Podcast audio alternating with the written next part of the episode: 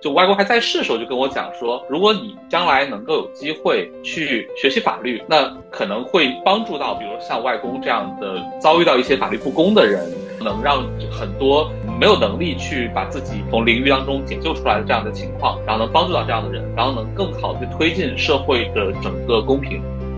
坦白的说，真的没有听过天通的名字。但我就是参加那次校招会之后，校招会上，蒋勇律师和陈小泉律师两位来介绍整个律所，就是他们介绍里面带有那种由衷对这家机构的自豪，以及对自己工作那种自豪感。这个就不光是律所的魅力，我觉得这两位律师个人的人格魅力很吸引我。我们希望是我们能通过自己的工作，把我们的理念或者我们的工作方法也做一个分享，或者集合更多人的力量，最后由向星和若干别的星星一起组成一条探索新的模式的这个星川。Hello，大家好，欢迎来到这就是律师，我是主播柠檬。今天这期节目，我们想邀请一位。律师里的创业者郑伟律师对法律行业进行了非常多不同角度的探索，在不同类型的律所有工作过，现在是向心律师事务所的主任，并且郑律师曾担任过法律教育科技公司的产品经理和培训讲师。可能很多人都有听过郑律师对诉讼可视化的课程分享。那两年前，郑律师还参与录制了一档法律新媒体节目的录制。我自己也是在这档节目里面认识的郑律师，那我们还是请郑律师先和大家打一个招呼吧。OK，Hello，大家好，我是郑伟，现在是北京向心律师事务所的主任，也是我们所这个创始合伙人之一。非常高兴能有机会今天来接受咱们这档节目的交流，不算是采访，算交流啊。就是我们刚刚提到，您在法律行业进行了非常多的探索，所以可以和我们聊聊您的职业经历吗？OK。对我属于这种，我觉得是非典型的这种法律人的成长路径。虽然说一直也在法律行业里面，但是也跟大家有一些不太一样的这种经历或者想法。因为我自己在，我是从那个人民大学法学院毕业的，然后我在人大法学院学习的时候呢，其实就跟法学院里面我们所谓的引号引号的一些优秀的好学生或者顶尖的这种学霸们不太一样。我的一半精力可能放在学院的这种课程学习上。剩下一半的精力主要在参加学校里的一些活动，比如说我自己特别喜欢表演，所以我在大一的时候就参加了话剧团。然后整个在话剧团的这个四年的经历，让我对如何正确的表达自己，特别是如何在大的舞台上能够呈现出各种各样的角色，然后能够去组织一台演出、一台这种话剧的表演，有自己的这种想法和兴趣。所以呢，就是除了学校学习之外，更多的是在这种社会实践当中去跟更多不同的人打交道。比如说那时候在做舞台剧的时候，要跟呃舞美、跟那些设备的师傅们，然后跟舞台的这个剧场工作人员要做很多的交流。所以呢，就是让我觉得，呃，法律只是我们生活的一个方面，那更多的是在其他的生活的角色当中，能够发挥出自己的这样的一些能力或者优势。所以我自己在在大学学习的时候就觉得，可能与与其说让我去做学术工作，让我去研究法律的，比如说它的这个理论边界在什么地方，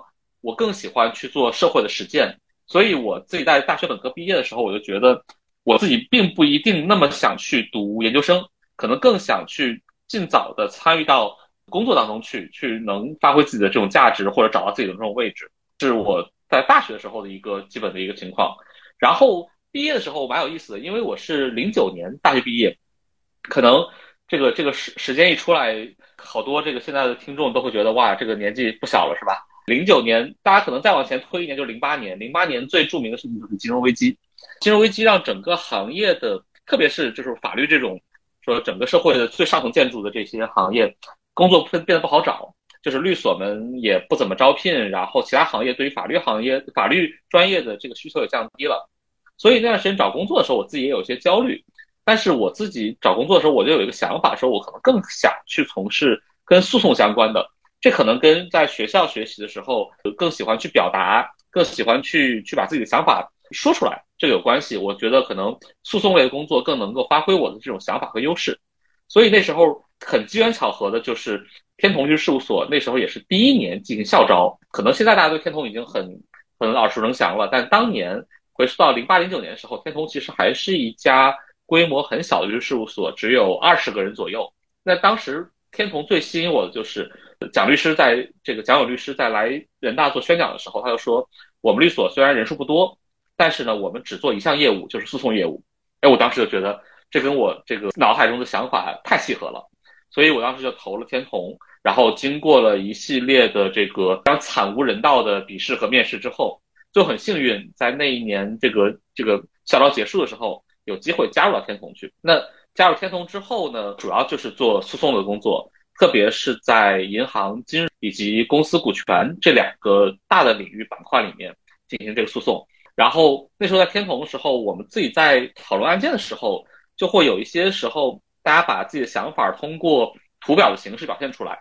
然后我们内部讨论的时候说，哎，你看我们内部讨论可以画图。那能不能跟客户交流的时候画图？能不能把这些图变得更加怎么说？更加工整或者更加有模式化的，能够呈现给法庭？于是后来我们就把很多案件中使用的图表变成了刚才那个柠檬提到的，做一个诉讼的可视化的这样一种工作方法。所以我们在工作中有一些这种创新和实践，会跟传统的做诉讼不一样。除了可视化之外，我们还做了。现在可能耳熟能详的法律法律大数据，我那时候其实是刚刚好赶上了这个文书公开的一个时机，所以我们把法律检索当做了我们一个很重要的工作。然后还有我们的模拟法庭，都是我在天童的时候跟当时天童的合伙人和律师们，我们一起探索的这种诉讼的另外一种表现形态，或者另外一些工作的方式和模式。然后在天童工作了六年之后。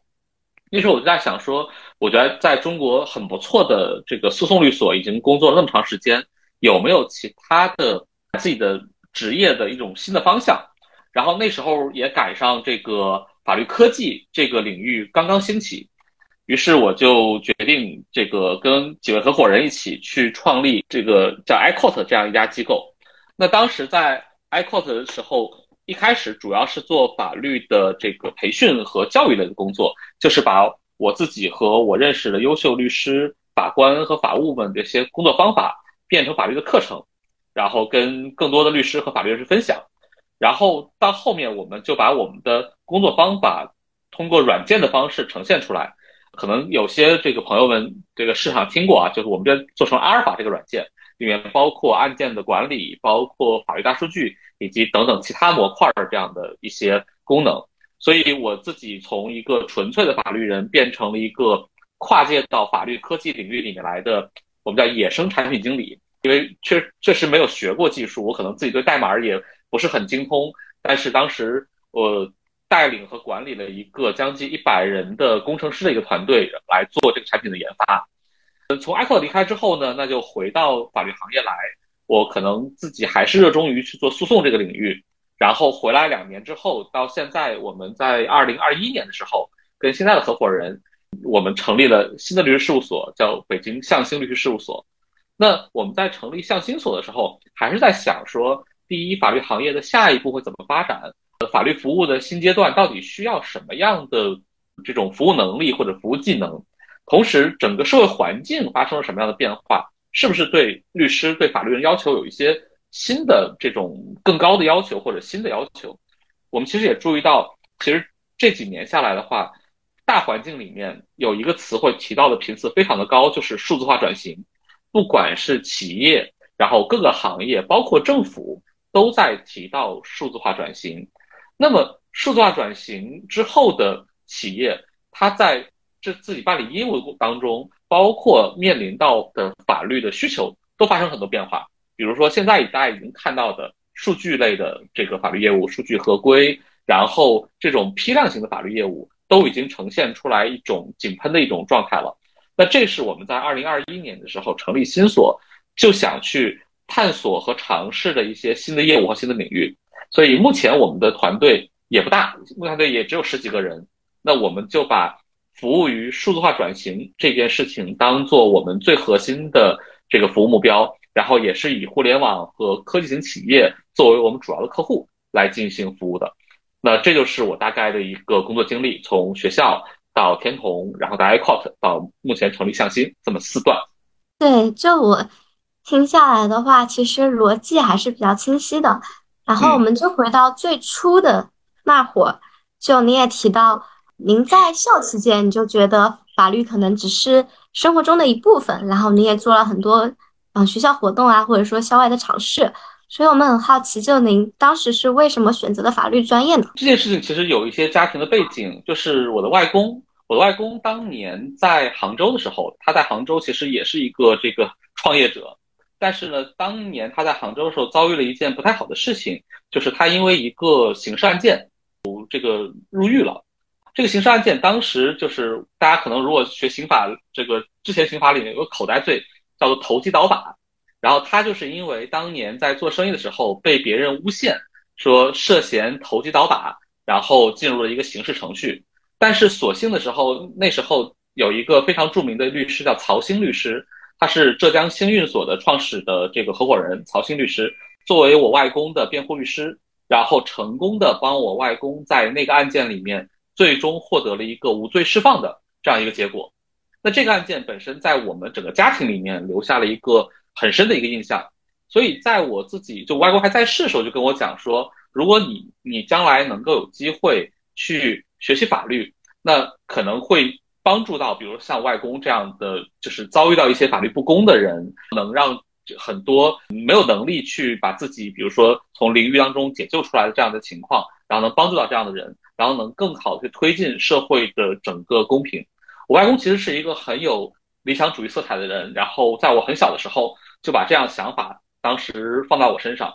所以我在选择高就是高考在选择这个这个专业的时候。当时就想说，哎，如果有机会去学习到法律，那么确实能不光能实现我外公的这个这个想法，跟我自己的这种目标，就是也也带有更多理想主义色彩的这种想法。当时年轻嘛，所以就觉得，哎，我如果能进法学院，能作为一个很棒的律师，确实是一个对我自己来说是一个人生价值实现。我的一志愿就是人民大学的法学院，然后也很幸运，高考的时候就进到了人大法学院里面去。就我个人感觉，就家庭对您的影响还是比较大的，而且就您其实挺早就觉得自己要做什么还是很清楚的。然后刚刚您提到，就您是零九年大学毕业，零八年金融危机，那可能和我们现在这个一个周期性来看，还是有一点相似的地方的。可能大背景下找工作都不太容易找，但就我们了解到，就大四毕业季那一年，您可能尝试过一个法学应届生主流的所有选项。像出国考研、考公、进国企、私企、法务或者机构，然后以及说律所，您可能每个选选项您都有有一些考量，并且都收到了挺多的正向反馈的。所以您当时啊，为什么会选择去律所呢？这个这个段子我在其实，在很多时候在高校里面给同学讲这个就业的时候，我也讲过。就是第一呢，我在毕业的时候，我当时其实处在一个很微妙的时间点上，就是我当时其实是保研没有成功，由于学校的一些原因，所以其实是蛮突然要进入到一个毕业季去选择未来方向的这样一个一个阶段里面去。那当时就是面放到面前，就是你你能够尝试的路子，可能不要放弃，都去做。你刚刚说我获得了一些正向反馈，就是比如说我我出国向国外申请学校，我也拿到 offer，然后这个公务员和企业也都有相应的这个拿到 offer 这个情况。其实最后我自己选下来的话，我有几个对自己的认知。第一呢。我觉得我更想在国内先进行工作，呃，我自己觉得可能我长期的发展的路线可能还在国内，所以当时我觉得出国可以，比如说当时想的是工作若干年之后，真的明白出国想要去获得什么时候，再去选择出国深造或者去去学习别的东西。至于比如公务员或者大型企业这种方式呢，我我自己还是说我可能更想去做诉讼这个工作。那我我自己也理解说，诉讼这工作，那律师肯定是诉讼里面的最好的，或者说最直接在一线工作的这样一个职业。当时这个这个段子就是我自己在呃职业选择的最重要的一天，就是那一天，同时是天童通知我最后一轮面试，然后北京的一家法院当时也给我发了一个通知，那一天应该也是最后一轮的面试。然后同一天同一个时间段，我当时在北京的这个复兴门地铁站，大家如果知道的话，它是个换乘站。然后我在地铁站里面大概徘徊了二十分钟，因为如果我在复兴门地铁站坐一号线向东，那么就是选择去律所去进行面试；然后向西的话，就应该是去那家法院去进行面试。然后我当时犹豫了很久，我就在问自己说：，哎，你希望自己的职业生涯的最终状态是什么样子？你希望最终状态是，比如说是一个在机关里面，或在一个大的体系里面，一步一步往上爬，然后爬到一个有可能是中层或者一个状态，这样的一种一种未来的目标，还是希望自己在一个，因为当时很很小嘛，在一家更小更有意思的这样一个律所里面，然后去去探索自己的可能性，这样的一种一种模式。所以我我最最后选择的是，我觉得我可能不是那种求安稳的人。所以我就选择了往东走，去律所里面，那参加律所最后的这个终面。所以我自己对于自己的认知还是：第一，我想做诉讼；第二，我与其在一个更有条理、更有体系的机构里往上去一步步爬，更想去在一个自由度、宽松度更高的环境里面去找到自己的方向。所以这是我最后选择去律所，甚至说包括选择去天童这样的一个核心原因。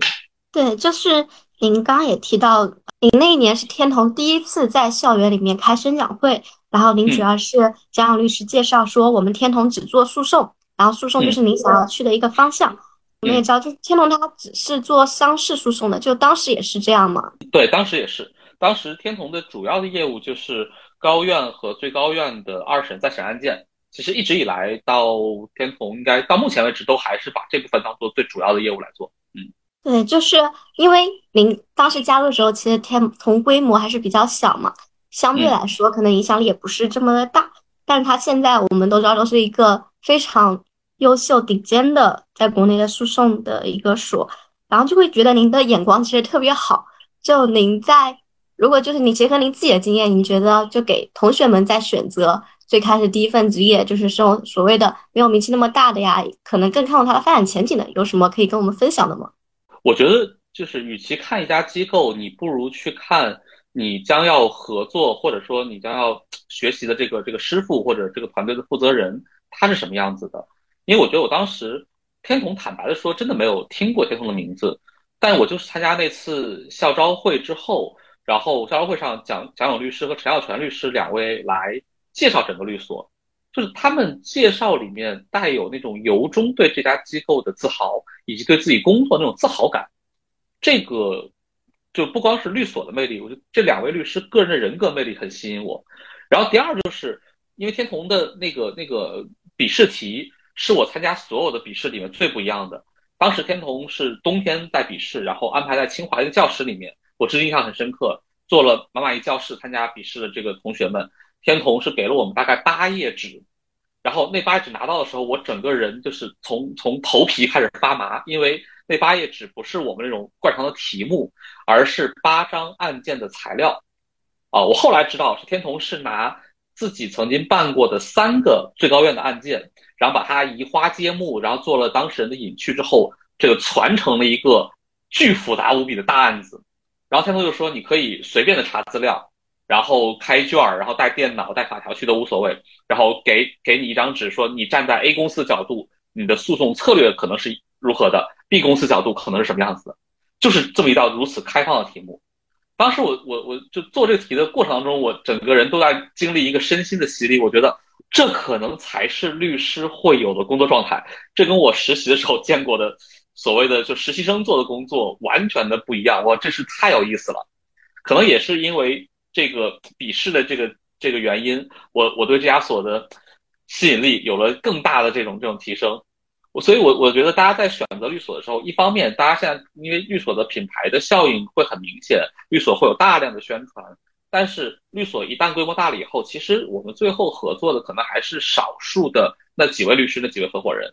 那这个时候你选择这个合伙人，他跟你是不是气场相投，你对他是不是喜欢，然后你们。可能两三个人能不能更好的共事，这是比整个律所是什么什么样的还要重要。第二就是大家做事的风格，就我自己是一个更喜欢做有意思事情的这样一个人，所以有意思这个点会在我在选择很多事情的时候都会体现出来。比如说像这样一个复杂的、让人非常非常抓狂的试卷，可能有些同学看来就哇，这个工作我我接受不了，压力太大了，巴拉巴拉这样的情况。而对我而言，我就会觉得这事儿太爽了。我就想，可能以后工作的每一天都遭遇这种从从智商到到整个知识体系的碾压，然后得到我的洗礼和这个升华，我就想做这样的工作，于是我就选择了最后去天童啊。对我们刚刚说的就是天童对您的吸引力嘛，那您觉得当时天童为什么会选择您呢？我后来跟跟蒋律师也聊过这个事情，蒋律师跟我讲说他对我第一印象不好，原因是我是那天在人大参加的这个就是面试那个那个宣讲会的所有同学当中唯一一个没有穿西服的，然后那时候我在因为在学校在艺术团在话剧团，所以我当时其实留了一个蛮长的引号引号文艺青年的发型，他就觉得嗯这个男生有点有点怎么说呢，有点不规矩或者有点奇怪。啊，来参加律所的这个面试也不穿西服也不拉领带，但是后来他对我印象改观，是我们在第二轮的这个面试，就第一轮面试的时候，就那场笔试结束之后，大概两周左右组织了一场面试，然后是把笔试卷子里面答的比较好的同学又聚在一起，然后到那个面试的教室之后，我忘了是蒋律师陈律师就提了一个要求，说，哎，哪位同学能复述一下？两周前那个案子的案情，然后那时候大概经历了几秒钟的平静，因为确实案情太复杂了，而且两周时间过去，大家也不是特别记得了。然后我就看没有人举手，我就自己第一个举手了，我说我来吧。然后刚好是在一个教室里面，然后我说我能用这个黑板吗？然后我就拿了粉笔在黑板上面，然后他们说这是最早他们脑海中有可视化的这个雏形，就是我把我拿图表画了一下，当时应该是七八个公司之间的。整个的一个法律关系，然后我把这个法律关系案情给描述出来了，这是他对我的这种感觉。他说：“哎，他觉得我有做一个诉讼律师的潜质，或者有这种算一点点的天分吧。”所以后来就越发去发现我善于去可能总结和表达一些比较复杂、比较疑难的问题，然后能够让听众更好的去接受这样的信息。所以他最后选择我，然后包括帮助我成为一个更好的诉讼律师。嗯，那就是您顺利进入天童之后啊，您当时主要是做哪些事情呢？呃，那就是进入律所之后，其实核心的我们因为业务比较那个集中嘛，就是做诉讼。然后在天童里面，因为团队不大，所以其实我们很快就获得机会，能够呃从旁听庭审到参与到。这个庭审的这个我们叫辅庭律师，再到主办律师，大概也就经历了四年左右的时间，我就可以可以在一个案件里面作为一个主办律师去出庭了。那这段工过程里面，我觉得核心的内容其实是学会一种办案的思维，因为当时做的是二审和再审案件，这种案件呢都经过了原审，其实案件本身的比如证据层面的可挖掘空间已经不大了，法律层面也被探讨过了，所以大量的案件是需要。叫另辟蹊径，或者去挖掘它的这种可能性啊，可能是在各种一个一个法律关系的解释层面之上，能不能有新的想法、新的表达方式，或者新的这种理论上的探讨的空间。所以那时候我们有大量的案件都是拿出来，我们可能整个团队一起去琢磨，哎，这个案件还有没有可能性？这个案件还有没有别的没有想过，或者感觉在原审中可能性比较低的思路，可以在。最高院的层面之上去重新阐述、重构这个案件，所以那时候脑袋当中不断的就每一个案件拿来之后，都把案件要解构、拆成基本的事实、法律关系、逻辑，然后通过我们的诉讼策略把它再重构出来。这是当时经历的一个主要的一个思维的变化。然后这个变化里面，我自己在后来有。自己包括读法律文书，然后自己学习当中，我看到一个案案例或者看到一篇文书的时候，我会特别不自觉的就把这个案件用同样方法，就是我去看这个案件到底它拆成什么样的事实、法律关系，然后逻辑关系，法官判到底对不对？其实是对案件的一个批判性的一个一个思维。那具体的工作的话，那可能跟很多律师也一样，做检索、做法律的研究，然后我们还会有一道做图表。做这种庭前的提纲模拟演练，到最后上庭，可能工作的内容你说有什么区别？不会特别大的区别，但我觉得可能思维方式上的区别会更大一点。那就是因为本身天童都是做一些比较复杂的商事诉讼嘛，那可能经常会去高院或者最高院。不知道您还记得，就您第一次去参加高最高院的案件，或者说独立办最高院案件是什么样的经过吗？我第一次独立出庭的印象其实是最深的。因为第一次独立出庭是个很突然的一个一个任务吧，算是。当时我们一个案件已经开了第一次庭了，是个二审案件开了第一次庭。有一天中午吃饭的时候，蒋律师就问说：“哎，说郑伟和这个陈小泉律师，你们两位下午什么安排？”我们当时说：“呃，下午会参加那个案件的第二次开庭。”那蒋律师说：“那这个案件不是开过一次庭了吗？”我们说法官上次开庭的时候遗留了两个这个事实问题，需要再去核实，然后有些补充的材料要交上去。蒋律师说：“那这个案件二次开庭可以让郑伟自己去，陈律师就不用去了。”就是那时候应该是我刚刚拿到执业证，应该也就几个月的时间。我想说，哇，最高院的庭我真的可以自己一个人 hold 得住吗？虽然说从案件准备层面之上应该问题没那么大。但是你让我自己独立坐在这个代理人的席上面，我多少还要还是有点心虚的。但蒋律师和陈律师就说没关系，你去吧，啊，因为基础的问题，包括内部的准备和演练都已经做到位了，就就放我一个人去开庭去了。那次我自己在庭上面坐的时候，我就觉得可能稍微有一点点这种有点像第一次上舞台的感觉，感觉自己有一个一半的灵魂站在。这个这个法庭外看着另外一半灵魂在庭上面这个陈述自己的这个诉讼的意见，然后有有一点点灵魂出窍的感觉，但是开完之后很爽，然后觉得说，哎，这个事情我自己能够 hold 住全场，然后能够把我们想要的准备的东西都有效的输出出来，然后同时自己第一次开完庭之后，真的整个衬衫全部湿透，就是非常的用力，然后非常的这个这个紧张，在当时，对，就是。啊，我觉得这些经历可能是更坚定了您，就是说做一个商事诉讼的律师。但是我们还是想知道，就您就没有想过，比如说转换一些赛道，去尝试一些别的业务吗？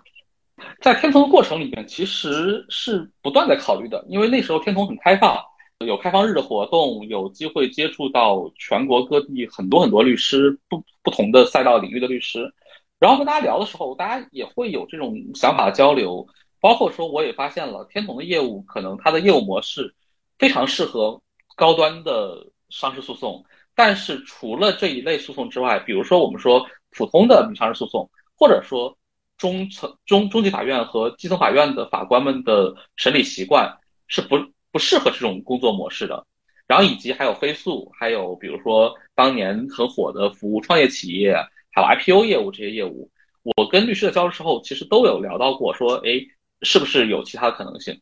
但对我自己而言，我会发现，我觉得那个领域再好，它适不适合可能还是最重要的。我自己想获得的，一方面是用实际的这种法律方面的知识，特别是对于我们成文法和案例这种从法条到经验的不断的柔和这种事情非常感兴趣。我特别喜欢去做案例的研究。第二个呢，我可能也更想还是想做表达型的工作。那诉讼律师无疑是所有律师领域里面可能引号引号话最多的律师，然后他表达的机会也是最多的，他能够有个案上面，不管是跟客户的、跟对手的，以及跟法官的各种各样的表达的这种场合途径，能让我的想法成功的被对方所接受和认可，我觉得是成就感很强的一件事情。所以即使看了那么多的这种赛道之后，我仍然认为。这个诉讼业务是最适合我当时的状态以及当时我能力的模型的一个业务，所以所以就最后一直这么多年下来都还是在做诉讼业务。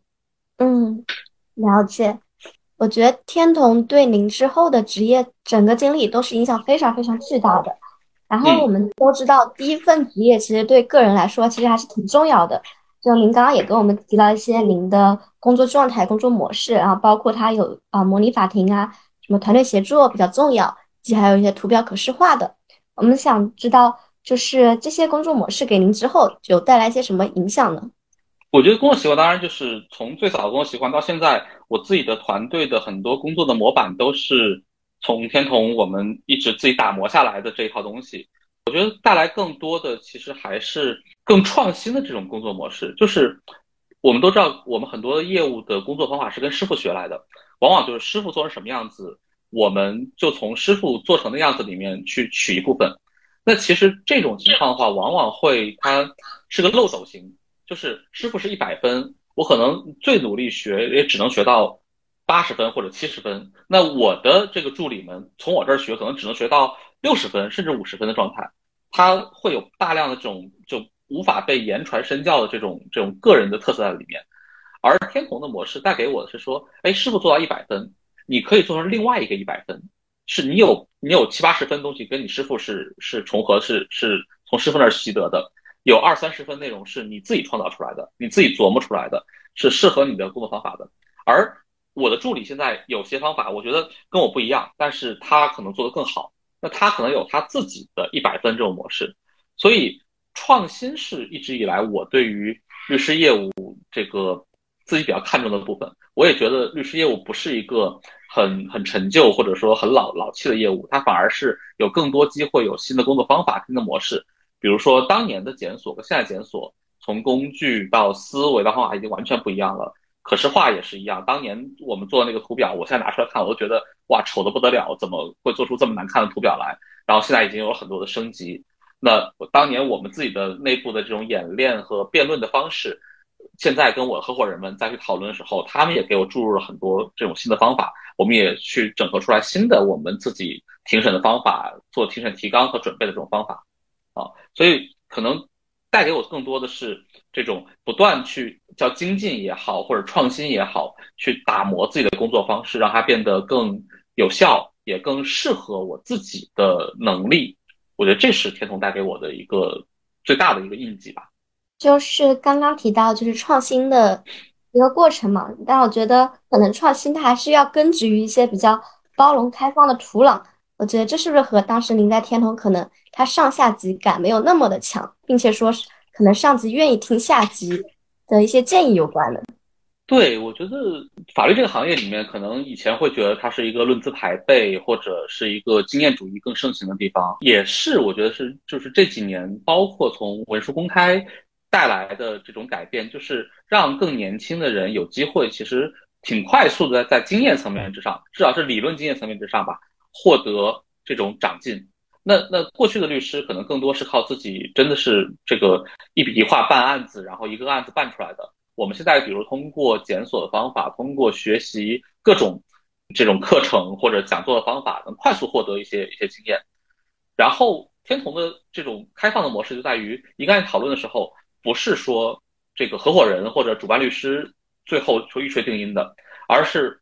只要参与讨论的每个律师，其实都会有机会去发言，甚至助理实习生们在一个案件里面可以去贡献自己能做的那个，就那那那一部分内容。我记得那时候天童公众号曾经有个栏目叫“天童下午茶”，那个栏目的来源就是在于当天有小院嘛，然后每天下午的时候，我我们的这个行政会准备水果或者一些糕点，大家来出来在院子里面来活动一下。然后在活动时候，律师们在一起能干什么呢？就讨论案子。往往一个律师说：“哎，我现在今天看了一个很很棘手的一个案件，然后大概情况是如何如何，一二三四。”然后其他律师说：“哎，你这个案子里的哪一部分，我曾经在哪本书里面这个读到过，这个一个相似的案例是如何如何处理的。”然后另外律师说：“哎，你做的这部分内容，我在别的案子里面我自己办的时候经验是怎么怎么样的？”大家你一言我一语的就把一个案件可能就每一部分都拆解出来，然后变成了。一个有有据可循，或者是有一些这个新的方法的这样的一种讨论方式，其实就很平等，然后能让大家在这个更轻松的氛围里面，反而是能够集中更多人的这种智慧和经验去办好一个案子。那我们现在我的团队里面也会更多有讨论案件，讨论案件的时候，我往往我就是那个提出问题的人，但我没有答案。然后我就带着这个问题出来，然后把我团队的律师们叫过来，说：“哎，我现在遇到一个挺有意思或者挺挺挺难办的一个事儿，我把大概案情讲一遍。我说大家有什么想法可以可以讨论一下，我们会我们怎么帮客户去处理这个问题。有时候我我自己没有答案来，但是会带着一些想法思路，甚至有一些比较成型的这种处理的路径，然后去给我客户做回复。我觉得这种方式是非常适合一个一个中小型的团队，特别可能是以这种经常处理一些。麻烦问题的团队来集思广益，来做头脑风暴，来进行这种讨论，然后也助于年轻律师独立的思想、独立的表达和快速的去建立起一套自己的这种思维体系的一种工作方法。就整体来看的话，这个流程和我们传统意义上律师可能理解来比较单打独斗，还是有点不同的，比较注重一些氛围和交互。对对。那就是，嗯，您在加入天童之后，您对自己有一个职业规划吗？其实一开始都没有，一直我我会觉得说，可能这是一家值得托付终身的律师事务所。其实是后来也是蛮巧的一个机会，就是我说我见过那么多的这个律师的业务模式之后，我当时也跟小律师讨论了很久，我说天童当时规模一直不大，那么那么是不是这个所里面目前的业务的状态？或者这种业务的方向是我的天花板，多多少少会有一点说我想去尝试的这种想法。所以那时候我其实离开天童的时候，我并没有很明确说我离开天童要做什么。但是就是像那个网络上段子一样，就是世界那么大，我想去看看。我甚至都想过说我不做法律这个行业，去做别的事情。我我自己从天童离开的时候，我没有带着一个很明确的想法走。我。辞职之后花了两个多月，但是三个月的时间。那时候我只要有空，我就比如说这个午饭、下午茶或者晚餐，我就约一个我能约到的这个律所的律师或者合伙人，包括红圈的，然后大所的小所的，我能找到的那些朋友们，我再聊一聊，说大家对于这个法律行业的未来怎么看？大家现在怎么做业务的？诉讼业务怎么做？别的业务怎么做？我大概真的聊了两三个月，聊了上百个律师。我那时候发现，第一呢，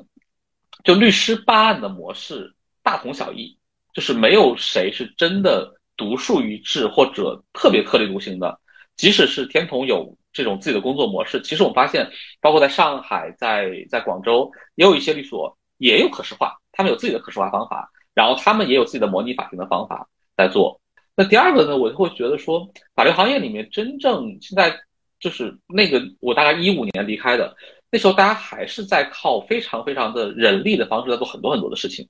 那有没有一些技术和工具的方式能够把这个行业有所改变？因为那时候大家知道，其他行业很多行业都开始进入了一个所谓智能化、信息化或者这种数字化的一个一个前期吧。包括那时候已经有了类似于滴滴打车这样的软件，然后类似于各种各样的共享经济的这样的软件出现，我们。那时候的购购物习惯、生活习惯开始逐步的转向互联网、移动互联网啊。那时候也有很多的商业模式要向法律去倾斜，比如说什么就近找律师，然后这种律师挂在一个大平台上面，自己的法律服务变成咨询的按小时计费这样的模式。大家在说做一些创新，所以我想说，那时候想把我们的知识和经验变成一种可以技术化的手段。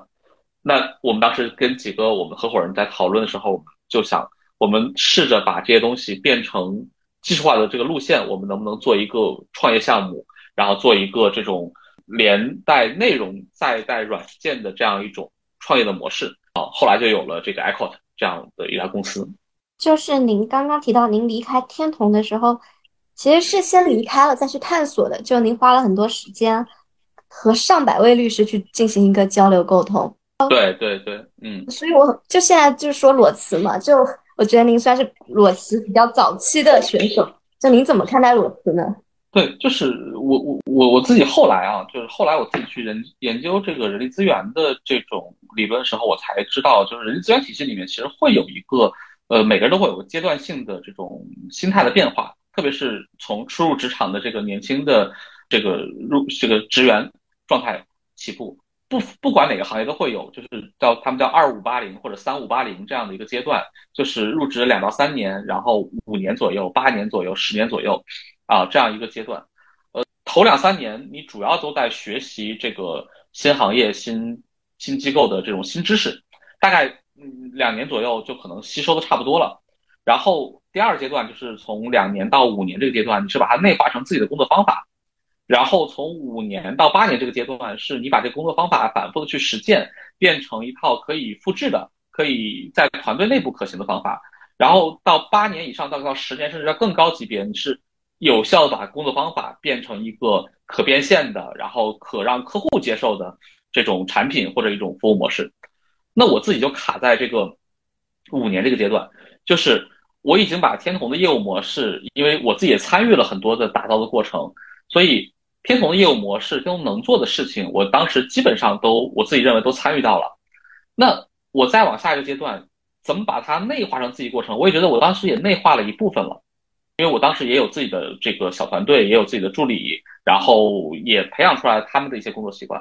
但是再往下一步，就是因为限于当时天童的业务领域是高端民商事诉讼，然后团队的规模也就在二三十人这个体量上面，我其实不知道再往下一步是什么样子，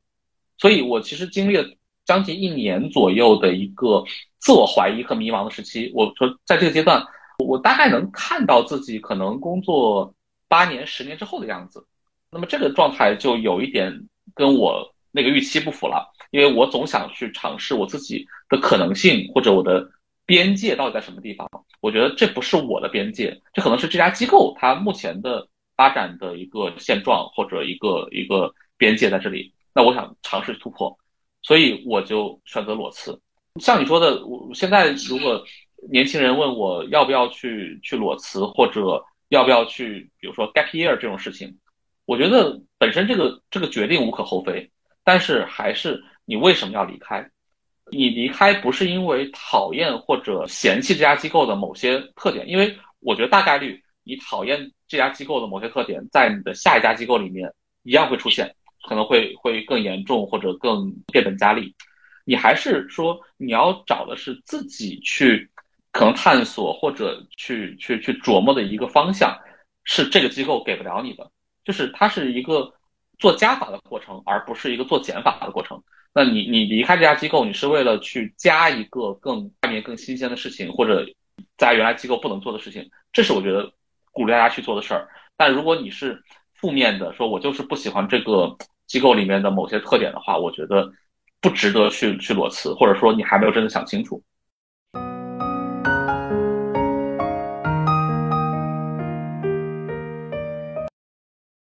其实听下来，就您也不是真正意义上的裸辞。其实您考虑了非常久，甚至就说到有一年左右的自我怀疑的时间。那可能这个时间就是一个您向内求的一种过程。您离开了之后的话，就是和主动的去和更多的律师去一个交流，它又是一个向外探索的过程。那所以我觉得，就就是向内和向外，您都做了一个非常充分的准备，然后才做了决定，就加入 iCode。所以我想问您，当时是为什么选择这家机这家机构呢？嗯，两个原因吧。就第一个，可能就是本身 iCloud 创始的这几位合伙人，当时都在天童跟我有或多或少的共事的经历。就我们几个在交流的时候，很多想法是契合的。比如说，我们都想说，就天童工作模式很好，或者某些律师有些独门的一些方法，这个东西能不能更大意义上的去传播，然后惠及整个行业？我们觉得讨论很多这样的内容。第二个就是我们都有一个想通过一些技术化的方法去提高法律行业生产力的这样的一些目标。那这两件事情也就刚好是我们后来在实践的事情。那在这两点上契合，我当时就想，与其我再去自己服务当事人，可能一个一个案子去这样的工作，如果我有机会做这种法律行业的传播者，把更多的好的方法、好的工作的理念，甚至一些工作工作的工具和技术。传播出去，能够帮助更多律师，其实间接意义上就能够真正惠及到更多的当事人。那我自己的价值实现的这种空间就更大了。所以那时候我选择跟合伙人一起去 iCode，还是想循着这条路再往下去去试试看。就是 iCode 它最开始的话也是以法学教育作为一个切入点的嘛，就我们自己也可以感受到，就现在法学院的教学啊。和真实的律师生活，它之间可能还是有比较大的差异的。您是怎么看待这个现象的？因为您可能也对这一个现象做出过一些努力的尝试。对，是那时候我们就是 ICOS 的这个这个 slogan 叫做“与众不同的法学院”。然后我们在跟很多的律师，包括这个同学们在解释什么叫与众不同的时候，我们就想说，法学的内容其实我们自己工作下来的话，四大块儿就是知识、技能、工具。然后还有经验这么四四块东西，那知识其实是法学院给我们最多的内容，因为我们的法学教育其实是一个学术研究型的法学教育，它更希望是在四年或者这种七年时间里面，向同学们去完整的去灌输整个法律的体系，然后希望找到其中一个路径去做深入的研究。但是呢，在律师工作或者说我们的实务工作，包括法官、检察官。他更在乎的是如何把这些知识去有效的运用起来。那我们经常举的例子是，你可能在法学院毕业的时候，对合同法，就当时合同法，现在的可能民法典的这个这个债债编的内容非常非常熟悉了，每个条文都这个可以倒背如流。但是当你拿到一个合同的时候，拿到一个真实合同的时候，你可能完全不会修改它，因为法律是个应然的条款，而实然的样子往往就跟应然差距巨大。所以实践当中的法律会跟法条上面记载的内容，就需要有更多的翻译官的角色。其实做法律实务工作，更多的时候是把实践中种种的社会现象、法律行为，甚至一些非法行为，要把它放到法律的框架里面去做。那这时候他的这种我说翻译的技能，然后转化的这种思维就变得尤其重要了。但这件事儿在学校教育里面，因为我们缺乏实务的培训，所以很难在学校这过程里去完成它。那我们当时觉得，甚至入行五年、十年的律师，很多时候他自己摸索出来的方法都不算是一个很有效或者很高效的方法。我们希望把一些就是做的不错的律师，他能总结出来的工作理念、工作方法，甚至工作工具，把它变成能够传播的课程。或者能够让更多律师去了解、接受的工作习惯，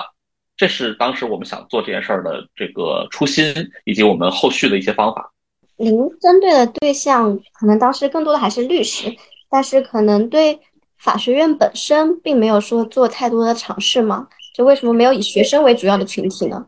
是当时两点吧。其实我们对学生是做了尝试的，因为我们的。培训项目其实分两部分，就是一部分是 ICOS 正常的这个十二门课程的这个体系，我们主要针对律师，特别是有一定工作经验的律师，因为他可能更好的去理解我们当中去去讲述的一些法律的经验或者一些律师工作的经验。然后我们把其中的更适合年轻人、年轻律师的这个部分摘出来，做了一个单独的项目，叫满天星。满天星当时我们定位就是毕业加减两年。这样的一个区间，就是你在毕业前两年到毕业后两年这段时间都适合上满天星的课程。那这个课程里面更重要的是，第一是工作习惯，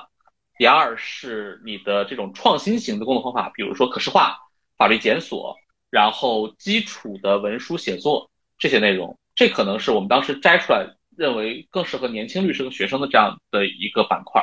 所以我们其实是分成两部分在在同步在进行我们的培训项目。那当然也有。我们作为一个这个创业机构，在商言商的讲，就是你跟律师去沟通的时候，律师能够更好的意识到这个课程的价值，他也愿意为课程去付一个比较高的这个学费，然后他的时间也更自由，他的经济能力可能也更好一点。但对于学生而言的话，他的从时间成本到经济成本上受到限制会比较多，他可能也会觉得，我与其去上所谓 ICO 的这种实务课程，不如我先把我的司法考试通过了。然后去上一个司法思考的培训班儿，来的更有价值或者更直接一点。所以对于学生的项目而言，我们当时的学费其实也是蛮低的，但是它是有地域的限制，有有有经济上的这个限制，所以没有办法开太多的课程。对，我觉得这可能价值的认识还有付费能力有一些关系。那想知道，就您在 iCourse 期间有没有遇到过一些什么困难呢？嗯，其实 iCourse 期间遇到的困难，对我自己而言，最多就是。如何与人去这个这个共事的这个能力，就是共同去协作的能力。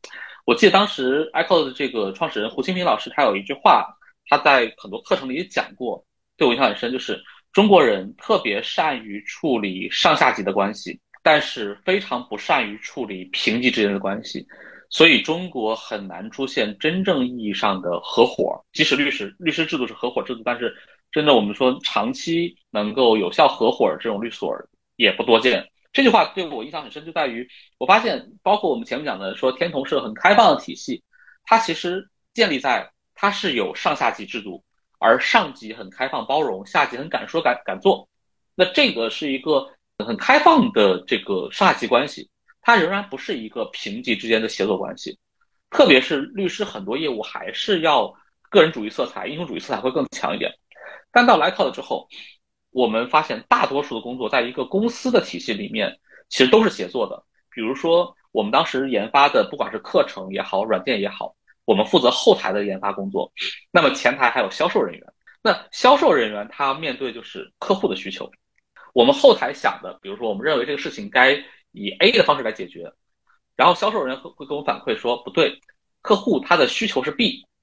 那我们就会认为 B 是不对的，B 是不好的。但销售会说，如果你不做出 B 的样子来，客户是不买单的。那所以一个好产品不是说我们比如说我们专家认为它是好，它就是好的，往往是涉及到专家的方法，然后开发的能力以及销售它对于市场的判断，它是一个链条型的一个协作过程，没有任何一环是能够独立把这个产品从想法到落地到卖出去。到把整个体系运转起来的管理工作能做完的，那每个环节我们都有专门的合伙人在负责。那大家经常会在，比如说这种目标的设定、产品的规划以及团队管理的方式上面吵得天翻地覆。那时候我说这个 iPod 的这个风格就是每天工作到晚上可能十点十一点钟，那大家的普通的这个员工们可能就这个结束工作，然后合伙人们都留下来从十一点开始吵架。吵到可能凌晨三点钟，吵三点钟的原因是真的太累了，吵不动了。然后大家说好，我们今天先先这样子，然后明天再接着吵。可能连着吵几天之后，才会得出一个我们大家都还基本认可的工作模式来。所以那时候经历了大量的与人去磨合、争吵，要表达观点，然后妥协、说服、被说服的过程。这对于创业而言，我现在反反思来说，对创业而言是必不可少的部分。但那时候觉得哇，这个事情实在太难了，我想去做出一件事情来的成本实在太高了。但其实这可能就是我们要做成一件稍微大点的事儿，不是一个人能完成的事情，要必经的一个一个过程，就是你要跟别人的优点去不断的融合，跟别人的缺点去不断的这种磨合，这这个过程，这可能是我觉得我自己这段创业经历给我带来当年觉得。这个最痛苦、最难的，现在看来意义最大的部分，就在当时的话，您还是会感觉到比较多的精神内耗吗？对，就那时候真的很累，很累，在于我需要花大量的精力去说服我的合伙人们。我的合伙人们很多时候感觉引号引号的站在我的对立面上面，但其实这就是，呃，从不同的视角去看同一件事情。那比如说，我认为该在某一个上面投入百分之八十的精力。但是我合伙人可能认为这件事情只值值得我们投入百分之三十的精力，因为我们有更重要的事情去做。那这样他视角是更重要的事情，在我的视角反而没有那么重要。我们就需要讨论、争执，甚至要换第三个合伙人来告诉我们他的视角上是什么样子，是对于整个机构而言是效率最高的，这个最有这个这个比较长的这种时间效应的这样的事情。那那这个也不能叫精神内耗，我觉得就是就是去磨嘛。我觉得大家的这种心性都是在这个磨合当中去找到平衡点的。嗯，那就是在观点比较对立的时候，那可能最后总是要有一方可能是更妥协嘛？就您会倾向于是作为说服方还是妥协方？我觉得更多时候就是，如果是我负责的部分，比如产品、产品的功能、产品的研发计划，呃，我会非常坚定的站在我的立场上面去，就是维护我的想法。但如果是对于比如说销售，那销售这部分，我们的市场合伙人肯定更有发言权。虽然我会有自己的意见，但我我我们的讨论话就是，我把我意见充分的表达，我希望他在制定他的计划的时候，充分考虑我所担忧的这个方方面面。但是最后的决策权，或者我可能是最后被说服的那一方，我觉得我支持我的这个其他部分的合伙人他们的意见。对，那这其中其实我觉得会有很多沟通的嗯要求和以及一个整体的能力提高，那就想问问您，可不可以跟我们分享一些就所谓的沟通的艺术或者说技巧？其实我我我我今天中午还在跟我一个朋友吃饭的时候说这件事情，我说大家与人去沟通最重要的是你不能盯着对方的缺点或者对方的错误使劲儿看，因为你如果一直盯着对方的缺点或者错误的话。你会无限放大那一点，然后你会忽略掉对方的优点或者他真正想表达的那个善意的那一部分。那大家在一个团队里面不断磨合的时候，因为每个人其实性格里面一定都会有很多优点和很多缺点的。我的另外一个合伙人曾经跟我说过，与人合作实际是你在与别人的优点合作，你要尽可能的去理解对方的善意，尽可能去放大他的优点。比如说一个想法天马行空的这个合伙人。那那他的缺点一定是引号引号的不靠谱，他有一万个想法，但是他可能真的自己做能落地的事情很少。那你如果每次都说每次吵架都翻旧账，说哎上次你答应我的什么事儿没有做成，那这个架一定会吵得天这个天昏地暗的。那你就要想说，哎，他提供的一些新的想法和创意，是不是有些我没有想到的？哪些可以为我所用的？那比如有些这个这个合伙人他的执行力很强，但是他的缺点就一定是他的脾气可能会有点火爆，他可能会有点着急。那你你如果每次都觉得说这兄弟怎么就一点就着啊，这个这个就说话那么夹枪带带棒的，那你可能忽略他把每一件事情都快速的去做执行，然后每一件事情可能落实都落实很到位，这个优点。所以我觉得就是所谓沟通的艺术，你你站在自己的角度去看这件事情，很难得出结论来。如果要站在一个一个相对来说更公正角度的话，就是双方到底这次吵架为了什么，为解决什么样的问题？你可以不断的把问题这个线缩回来到我们真正要讨论事项上面来。就是我们经常说吵架的时候最容易上升呀、扯远啊这些事情。我觉得不光是这个这个同事之间的合作，甚至这个男女朋友之间吵架，往往也是这样子的。就大家真的能知道我们在讨论什么事儿，为了解决什么问题。讨论其实才是有效率的，才是有结果的。如果漫无边际的讨论开的话，那这个可能永远没有结论，而且会吵得双方很不愉快。明白，就其实还是怎么说呢？要一个多一些的同理心和互相的一些理解吧。对对对对对，嗯。其实，在这个法律培训啊，还有一些律所智能化方面，其实是比较早期去做了一个尝试的。然后到现在的话，我觉得可能也差不多有八年的时间了，就可以跟我们分享一下，就您这些年，包括对法律市场观察一些变化的感受吗？就我我现在觉得，整个法律市场进入了一个从非常小团队的这种作业模式，到逐步团队大型化。然后第二个是从这种独立团队变成大家在一个更大的平台上去做相对独立团队这样一个变化。那这个变化是我们在做业务层面上看出来的。那它在管理层面之上，或者它在这种这个软件化、技术化层面上，就是有些团队开始释放出一些管理的价值了。就是如果我真的只跟一个助理或者一个这个律师合作的话，两个人是不用管理的，两个人不用上任何的软件，用微信甚至面对面就可以沟通完很多事情。但如果我们是一个超过五个人、六个人团队，那大家就可能需要有些方法来把我们手头的几十个案件去做有效的运营和管理。但如果我们是一家更大规模的平台，上面可能有十个团队，每个团队有五个律师，那这可能是个有五十五六十人的律所，那他就可能需要一套律所的管理体系，他要去统一和平衡每个团队不同的管理习惯和作业习惯。他如果是一个更大规模的，我们现在有几千人甚至上万人的律所。他要处理的问题包括立冲，包括薪酬，包括律师的各种各样的这种行政的诉求、管理的诉求。那他可能需要更复杂的这种管理体系。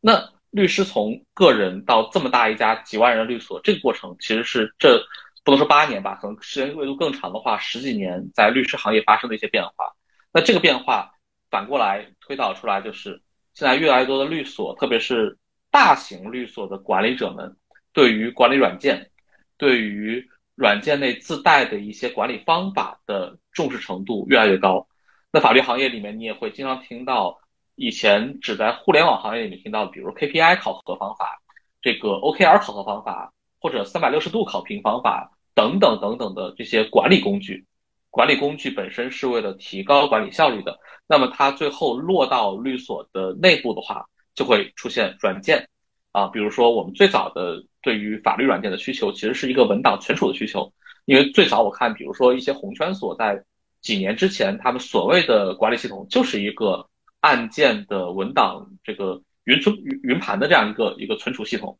那再往下，大家可能需要的是案件本身的，比如立冲的检索的系统，然后需要的是律师之间协作、任务分配、这种时间的同步、日程表的同步这样的功能。然后再往下，大家可能需要一个能把过去已经办完的案件的知识总结出来，有一个知识库、知识管理这样的系统，所以大家对于律所管理系统的功能的需求也在一步一步、一步的迭代上去。那再往下就到了我们真正每天会遇到的，比如说检索工具，这种数据库的工具。那我们最早看到的是像北大法宝、像微科先行或者律商联讯这样的大型的平台做的这种数据库的工具。那后来也有了，比如像那个我们做阿尔法，然后法禅、华宇做的更小的、更轻量级，但是可能更精精准化的这种智能化的数据库的处理平台。那现在工具又变成了垂直化的，比如说这几年出现的有文档自动化工具，然后有部分的，比如说针对破产业务的工具，然后针对某些比如说这个 IPO 业务的一些小工具。进入了一个小型化工具的这样一个一个时代，我觉得这都是在这些年里，从律师的管理模式到工作模式到技术需求上面，可能不止八年，我觉得将近十几年发生了一个迭代的一个过程。对，就现在的话，就市场上也有很多嗯法律新科技的公公司，它可能主要的也就是支持律师的工作这样子。就您感觉就是怎么说呢？如果说有人想要新加入这个领域，这会是一个好的时机吗？就是就是我说这话可能就有点不合适，因为我作为这个行业的算是个逃兵吧，就是因为我是我是进入到法律科技行业，然后又短又暂时离开法律科技行业这样一个状态，我我暂时会觉得目前不是一个特别好的时机。原因其实在于，呃，法律科技它服务的群体有一个变化，就过去服务的群体更集中在。这个比如说律师、公检法或者政府，就是它是 to B 或者 to G 的这样一种服务模式。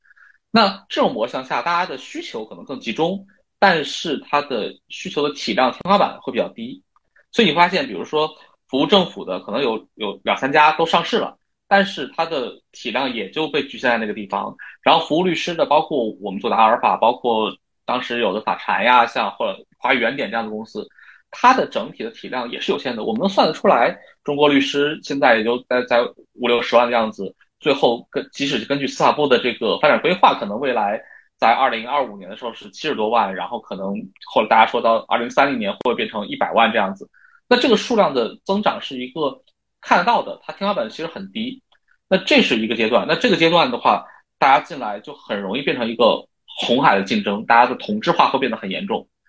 那另外一一面是，它要服务到真正的客户端，比如说个人的客户或者企业级的客户，那它的市场端是很广阔的，但它问题在于它的需求非常的不集中，就是每一个企业、每一个个人，他对于法律服务的理解和对于法律服务的要求，真的是千人千面、千差万别。但是我们作为一个工具或者做技术化方案，其实最讨厌的就是千人千面。我们希望的是标准化、集中化，然后工具化这样的方式来做。所以现在市场上也会出现，比如说像海丰法务这样的机构，它是希望把一部分行业里的一部分企业的一部分需求先标准化，然后先服务好，然后逐步的去提高这种呃法律服务的范围、能力和层次，然后最终实现，比如说哪些法律是可以通过工具软件来实现的。但我们觉得这条路。坦白的说，任重而道远，然后困难也重重。我自己跟海丰法务的这个范否也之前交流过这个话题，我觉得他是可能更有勇气或者更有魄力去做这件事情。而对于目前这个阶段而言，可能市场的成熟度还比较低，就市场可能更需要的是一个活的人的律师站在我面前跟我去说他的意见，而还不太能接受通过一个软件的方式，即使是人工智能方式。来告诉我一个他的结论，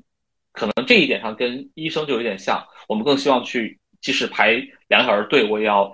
用门诊这种方式去问医生，我到底这个这个感冒的情况怎么样？我我是不是需要去吃药？我还比较难接受说在线上问诊这样的方式啊，这是有点像的。就您刚刚提到这个法律科技领域，它的需求天花板可能比较低，那可能跟整体律师这个从业的。人数就是有一些关系的，就这个是您当时离开 i q o t 的主要原因吗？还是有一些别的原因呢？嗯，我离开的核心原因其实还是我对于法律科技这件事情未来可能就当时看来三到五年或者五到十年的路径没有那么看好。因为坦白讲，我在 i q o t 的时候，到最后我们的大数据工具在研发阶段，我已经接触到国内很好、很就很顶尖的人工智能团队了。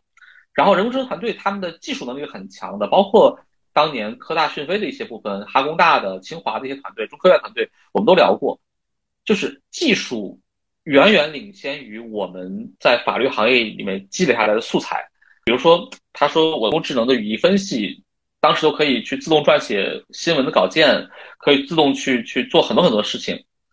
但是那是基于有大量的新闻的素材让他去学习。法律行业我们知道，这个技术文书公开了，它的文书的量其实还是很有限的。然后律师们又把自己的这个文书，不管是因为这个跟客户之间保密协议的原因，还是因为什么原因，律师是不会公开自己写的文书的。那么这种情况之下，对于技术而言，它没有足够的语料、足够的素材去训练它，它就变成技术远远领先，但是行业的能供给的这个这个这个素材是非常非常落后的。那我就觉得，在这个大前提下。我们能在这个行业里能做出的改变或者创新的范围就很有限了，很没有办法去实现我们那么就是怎么说理想主义的这种这种状态或者这种目标。那我当时觉得，我我不如从这个法律科技这个这个最前线上再往后退一退，我想想对于律所的业务模式和商业模式还有没有什么可探索的空间，有机会再去从管理模式和商业模式的角度去。加上技术加持，而不仅仅从律师作业的方式上去加技术，去实现我的目标。所以，最大的来说，我从 Echo 离开，可能是因为对技术和法律结合的前景没有那么的看好，或者短期前景没有那么看好。长的来看的话，我其实是想再找一条路，再跟技术有新的结合的方式。哦，那您觉得您这次的回归和之前的离开会有一些冲突吗？呃，你问这个问题的时候，我脑海中图景是一个螺旋上升的一个一个图景，就是好像我从法律行业跳到加技术这样一个状态，然后现在又跳回法律行业来，感觉是跳回原来那个点。但其实从 level 这个层次上面，我觉得自己得到了一个跃迁，一个一个上升的过程。就是我现在再回到法律行业来，我做很多事情的时候，我会带有。产品经理的思维，我会带有公司管理的思维，我会带有跟客户去做市场这种活动的这种思维在，所以我可能就是回到法律行业来，但我已经不是不是几年前那个纯粹做律师的政委了，我可能带有更多的我我的合伙人会跟我说，我们几个合伙人在一起合作的一个很大原因就是我们都做过公司，我们都创过业，然后我们大概都知道。这个法律科技的边界可能在什么地方？我们也大概知道现在法律行业的问题可能出在什么地方。这个我觉得是回来做律师的状态上面，或者说我们的自己的武器库的丰富程度上，跟原来完全不一样了。就您这次回归的话，可能就您刚刚也提到了一下，就想要在律所的商业模式啊或者管理上做出一些更多的内容啊。我的理解是这样吗？对对对，嗯，因为我我们其实前面提到有一个大的一个环境的预判，就是中国的这个法律行业的从业人数肯定还是会增加，然后这个增加对于中国这个十十几亿的人口而言，它不是那么大数量增加，但是对于法律行业原来那个数基础人数而言，它其实是个非常大幅度的增加。我记得我刚执业的时候，可能律师只有三十万人，然后现在已经六十万人了，就已经翻了个倍了。如果将来会有一百万人的话，可能比现在又又要将近又要翻一倍。那么这么多的法律行业的从业人员涌入这个行业来，但是另外一方面就是社会的需求不可能在几年之内、五年之内需求不可能翻倍。那么意味着我们这个行业的，坦白讲，从从从马克思经济学角度看，就是我们生产力会过剩。那生产力过剩带来的一定是生产关系的改变或者重构。那就是管理模式和律所组织模式的变化，这肯定是在未来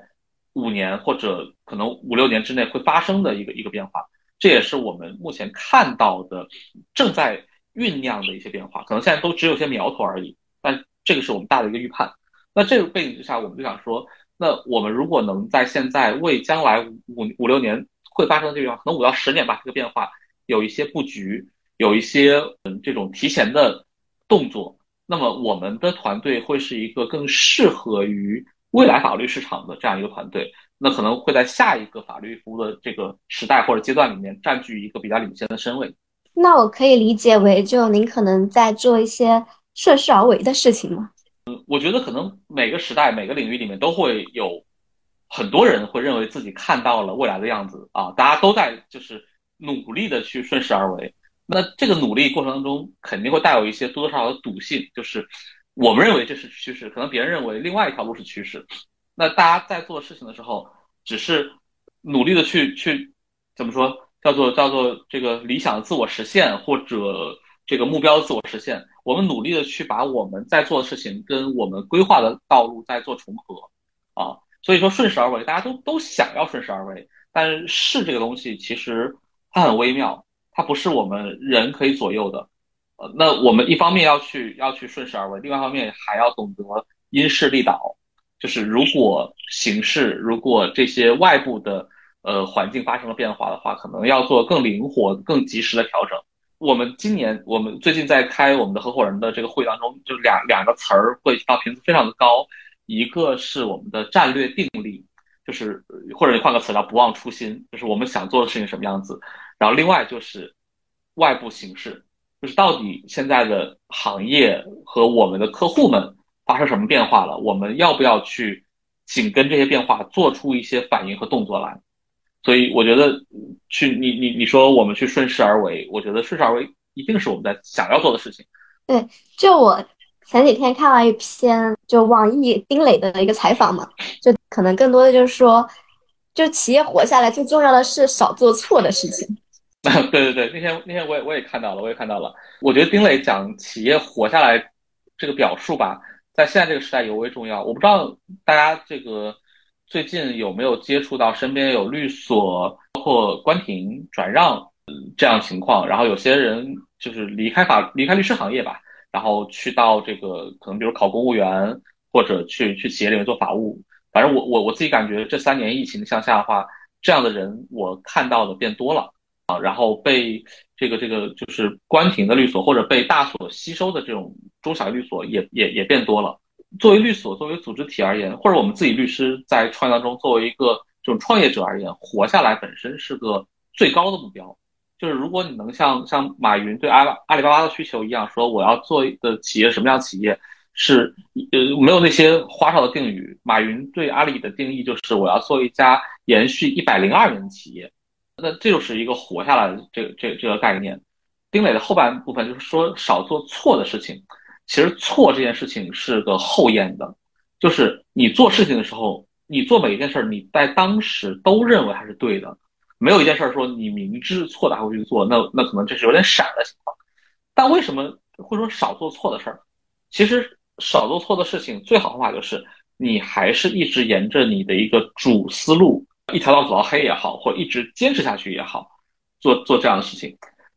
真正错的事情其实是在不停的大幅度摇摆。就是说，三十年河东，三十年河西这些事儿不能算错，但是如果你三年河东，三年河西，你大量的时间会浪费在路上面。你争取让做到的是，不管个人还是一家机构，你过去所有的经历对于你未来的事情都是有帮助的。其实这件事情在整体上拉长时间尺度看来，它就没有错。它都是正确的，或者都是合适的事情了，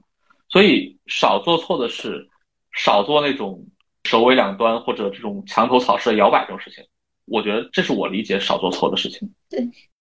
就您刚刚也提到，就近几年可能有很多关停律所或者说小所被大所吸收的事情，那就您已经注意到这个现象，为什么还要去创办新川，嗯，这一家有律师事务所的一个机构呢？我前面想说小所被大所这个吸收，其实是在于这些小所他们目前他们过去的业务方式就不太适合这样一个可能压力比较大、成本比较高的这样一种时代或这种管理模式，所以他们觉得我加入一家大所平台可能会获得更好的存活或者发展。但我们自己做这个业务，包括我们自己做这种所谓的尝试，坦白说，在大所里面是比较难去运行的。因为大所对于每个团队，它还是有一定的管理要求、管理需求，包括成本控制，包括你的业务方向。大所更像是一个机器或者一个管理严密的这样一个机构。那我们当时想说，我们做的这个创新业务，我们其实在在做的时候，我们不知道它能不能做成功，我们会有很多的试错，会有很多的调整。但是我们觉得这件事情，我们想坚持做下来。那最好的方法就是作为一个独立的机构去存在它，然后作为一个试验田吧，然后这样子把我们想做的商业模式去做出来。对，就您创办之前，其实也是有在律所有一个过渡，就您那段时间算是重新适应律师行业吗？算是适应和观察行业，因为我我过去你看我在天童工作，我其实没有真的在一家大规模的律所工作过。我从艾克离开之后，其实回来加入了一家这个算是中大型的这种律所，然后加入之后，我才真的去去了解和认识到说，哎，大型律所在管理上，我说我们或者说理解的合伙制、提成制，它内部运行的机理到底是什么样子的？它是怎么去计算成本的？它是怎么去管理团队、吸收新的合伙人、做品牌拓展的？其实也是我自己在去。丰富我的知识库，丰富我的这个对于行业认知的一部分。因为原来可能跟大所合伙人在聊的时候，大部分的事情还是在浮于表面的。只有自己这个躬身入局，作为一家大所的这个合伙人，包括从事一些管理工作之后，才能更好的去理解有些我原来不好理解的这种制度。比如说，我当时就认为，可能只有一体化公司制才是才是真正好的制度。但我发现，哎，提成制或者说这种松散的合伙制度，它有它存在的合理性。它有它的一定的这种灵活度，它可能更适应于一一定比例的这个律师他想要追求的律师工作生活状态。那不一定所有人都适合一体化，不一定所有人都适合这种公司制的律所。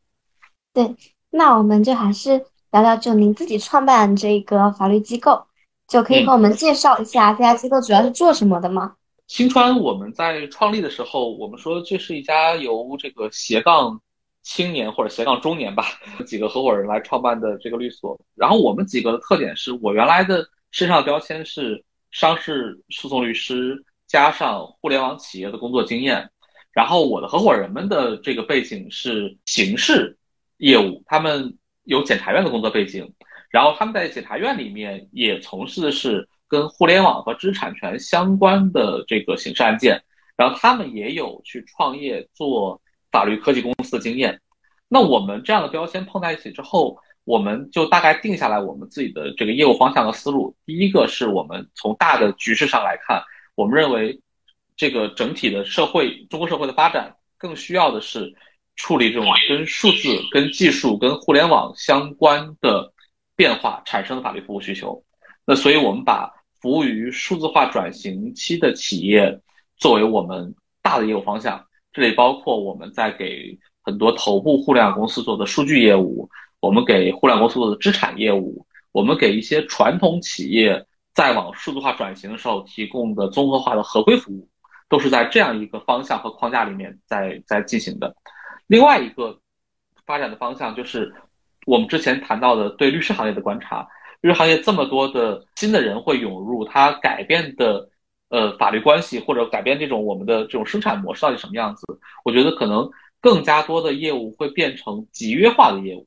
企业产生的需求会是批量的、相对标准化的服务，而律师的作业方式也会进入到一个批量的、相对标准化的作业方式里面。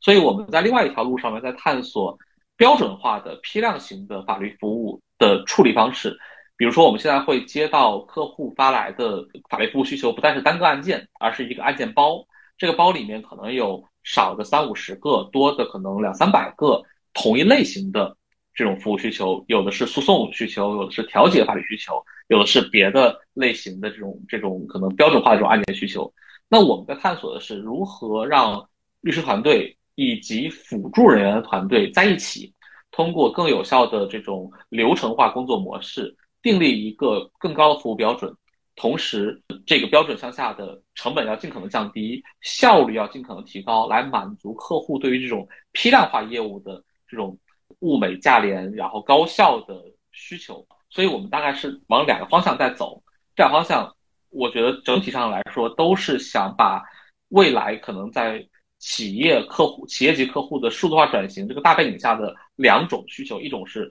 高端的。他们个性化的、专家化的需求，我们来做这种探索型的法律服务；另外是他们基础型的、批量型的、标准化的法律需求，来做效率更高、成本更低的探索。啊，在这两方向上，我们这是我们机构现在在做的事情。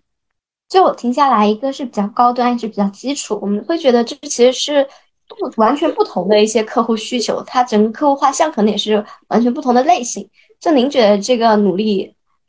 会有一些冲突吗？我们知道，在讨论我们的方向的时候，我们其实，在你刚提的问题上达成的共识是最早的，就是这两类需求的客户画像其实是同一类企业。目前而言，就是互联网企业，因为互联网企业在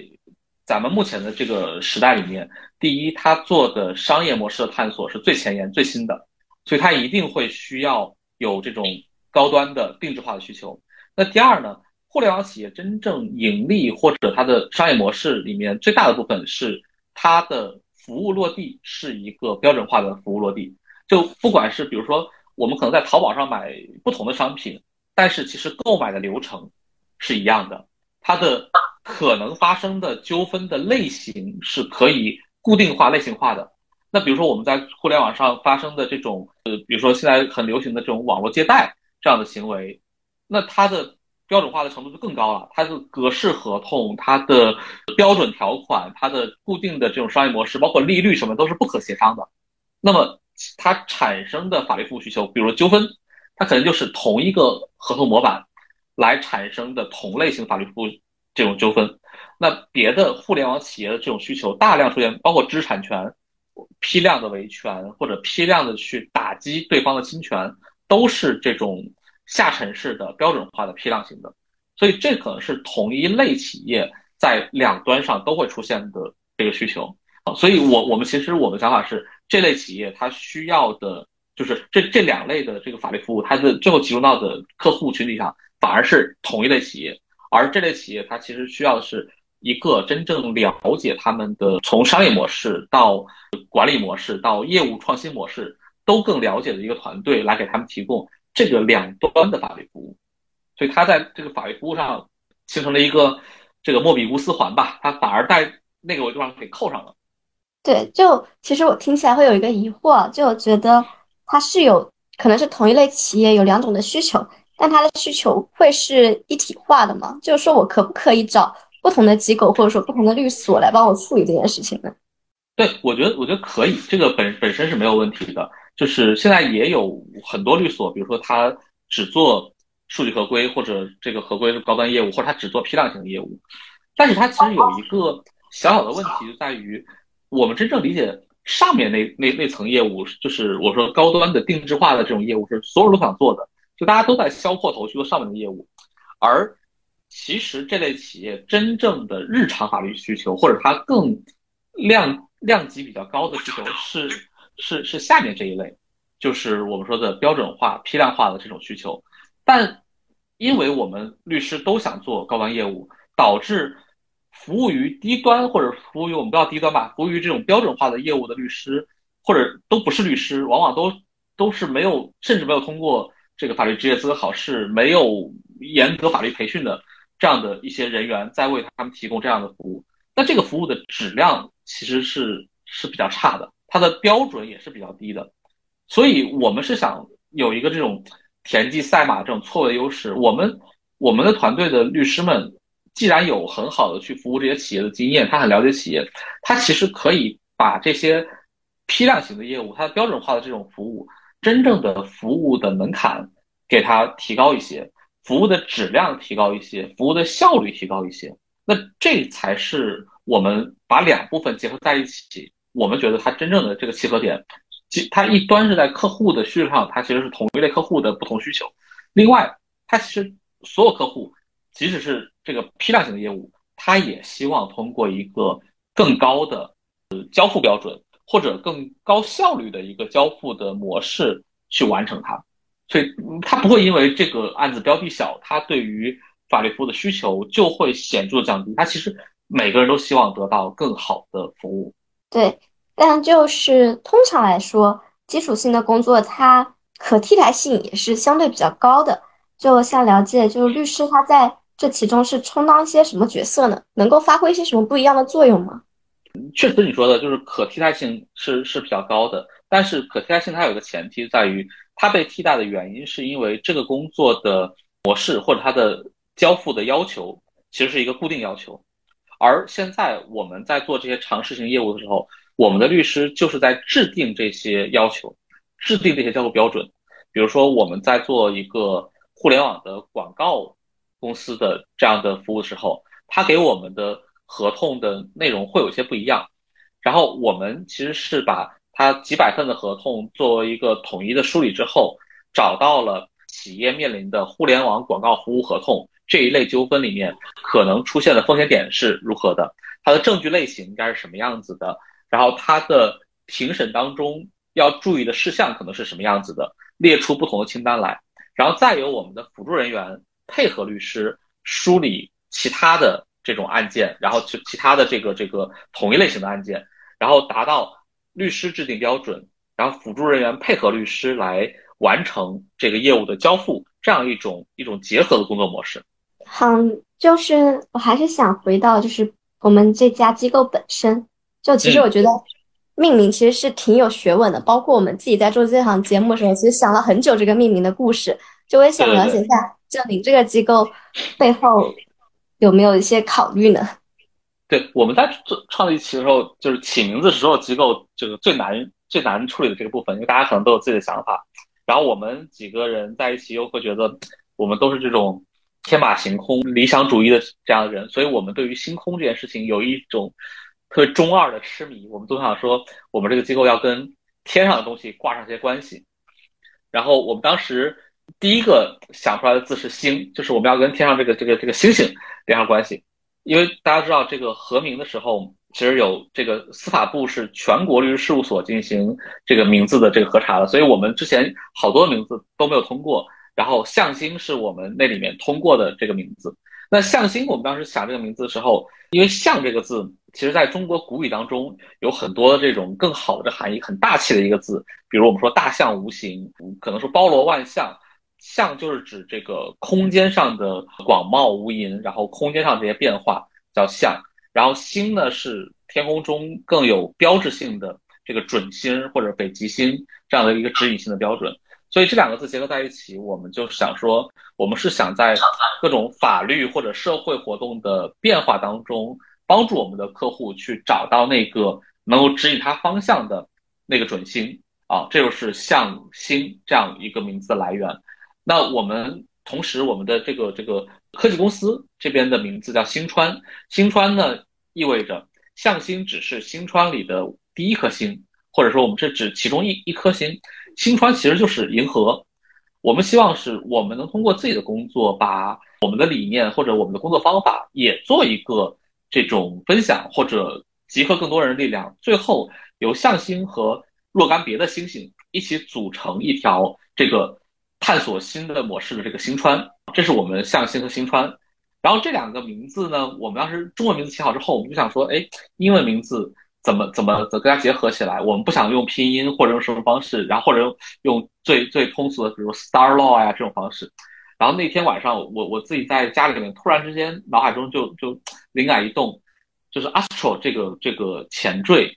它刚好是这个拉丁语里面关于太空、关于这个这个宇航的一个前缀。那我们能不能自己造一个词儿，就是把 astro 这个前缀和 legal 这个我们的法律结合起来，叫 astro legal。然后我们跟合伙人们一拍即合，所以就我们现在的英文名。包括律所和公司这个前缀，就是英文名都叫 Astro Legal，然后我们的律所叫向星律师事务所，然后我们的这个科技公司叫做星川律政科技有限公司。嗯，对，就是新川，它是在二一年底左右成立的，我印象里，就是我觉得它这个成立的时间还是挺困难的一段时间，因为二二年我们整体都知道嘛。我想知道，就您在创办这个律所前期有遇到过什么比较大的困难吗？我觉得所有创业前期遇到最大的困难就是别人不认识我们，是我我们可能对外去讲说政委是谁，或者我们合伙人，比如说那个叶博士，然后那个邹总这几个人在行业里面过去都有个人的一些标签，但是我们创立新机构之后对外去宣传的时候，发现别人。不知道向星是什么，很多人还把名字读错，读成是这个星象律师事务所啊。我我们就要解释一番，说我们不是来算命的，我们不是看天 看天上的星象的。所以就是最早的遇到的问题就是如何把一个新的品牌呈现到客户面前，呈现到整个行业面前来这件事情。所以我们当时其实我们从二一年六月份做成立向心，然后二一年底把公司注册完成，我二二年就开始整个这一年核心放在我们的品宣上面。我们当时就是把我们的公众号注册成立之后，然后我们就希望做出一个更有调性的这种法律服务机构的这种模式。我前段时间就这个元旦期间，我还跟另另外一个这个做新媒体的朋友在聊这事儿，他说。他其实看我们公众号，他就属于那种就是看第一眼就爱上的。说我们公众号的调性，跟他自己理解的律师的调性完全不一样。他觉得律所的公众号大多数是比较比较沉闷的、比较死板的，或者说往褒义说比较严谨的、比较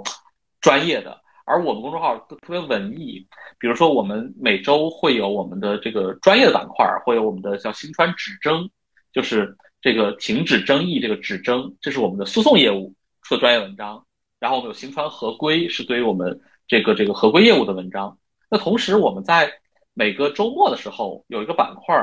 就是我们这个板块是推出一个我们这个喜欢的一首歌，包括我们在读到一首跟星空有关的这个诗，然后配上一些优美的文字和图片来做这样一个一个很文艺的宣传。然后我们每每个节气或者呃这个每个重要节日，我们会有自己独有风格的这个海报。像这种模式，他就觉得，哎，一家律所既有专业的部分，也有人文，然后这种艺术的气息，是他很喜欢的风格。这可能也是我们自己想在其实竞争很激烈的法律行业里面，有自己独特的被人认知的部分，有自己独特的调性，想做这样的一一些尝试。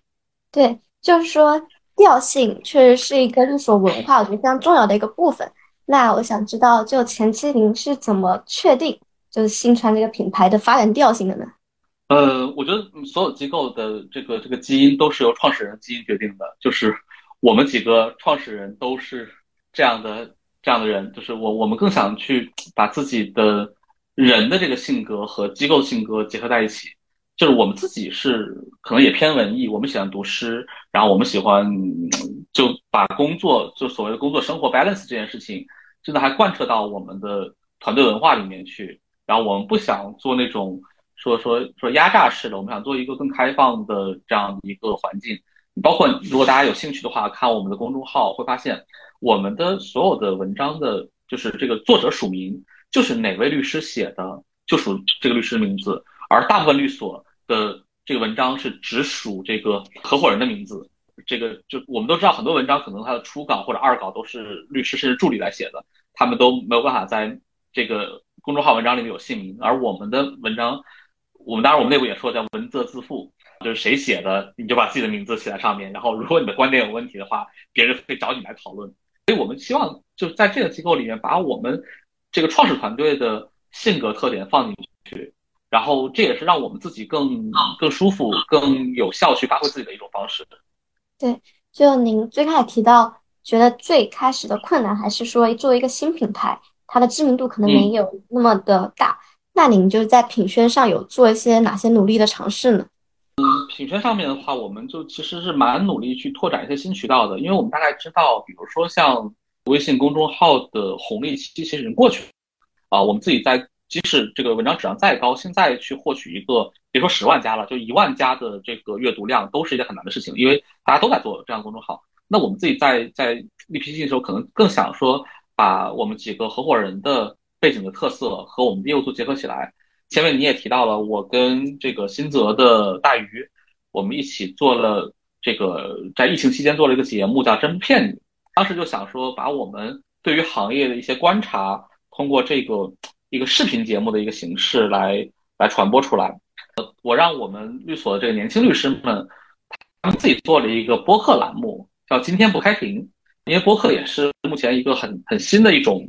嗯，也不能叫宣传方式吧，其实是一个表达方式啊。那这样的话，他们几个可以更轻松的去聊一些可能更适合年轻一些的这个这个朋友们或者律师们去关注的一些内容。然后我们也在努力的去拓展一些线下合作的渠道，我们希望通过跟特别是在今年二三年，我们相信有更多线下活动，有机会跟这个聊了三年的网友们有见面的机会，然后跟客户们、跟合作律师们有更多的交流的机会。我们也希望我们把自己对于律所的管理的想法，对于未来行业的一些观察，能够通过线下活动方式来跟大家做交流。所以，我们其实在过去的这个一年里面，我们基本上也是把能尝试的路线，包括那个我们我们今年在讨论上讨论，我们要不要把小红书的运营给做起来，然后把一些这个视频的运营给做起来。我们希望通过更丰富的方式，向整个行业或者向社会去展现，哎，这是一家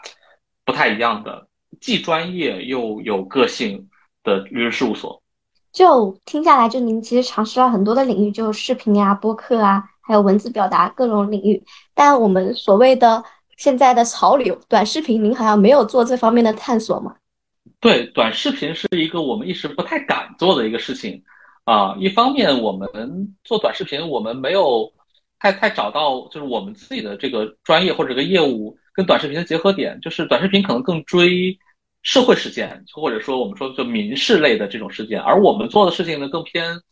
就是专业类或者更更定制化、更更复杂的这种商事类的事件，好像不是短视频的受众会喜欢的方式。第二个，我们也觉得可能短视频大家可能刷起来更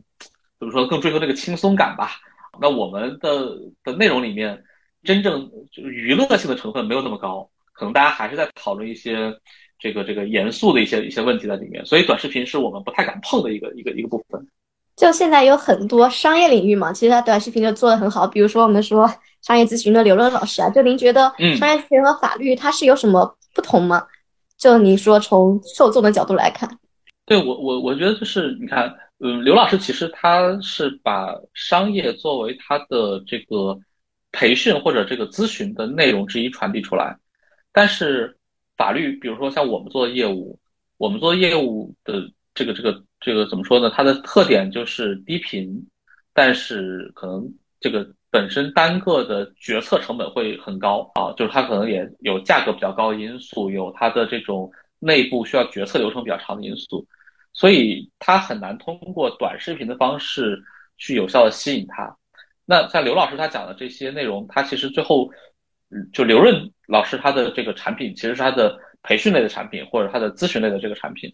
可能跟我们所做的法律服务还是有一些比较显著的这个区别。因为我们不光是要做一个法律方案的咨询，我们更多时候是连咨询带交付一起来操作的。就比如说我给客户提供的。这个诉讼策略只是我服务的一部分，我需要既有诉讼策略，也要帮他去出庭去打赢这个官司。那这是我们整个服务流程。那这个流程里面，我觉得他在说服客户的部分，不一定是通过短视频那样的一个一个一个入口去接入，可能更多还是通过我们业务或者专业上的呈现去接入它。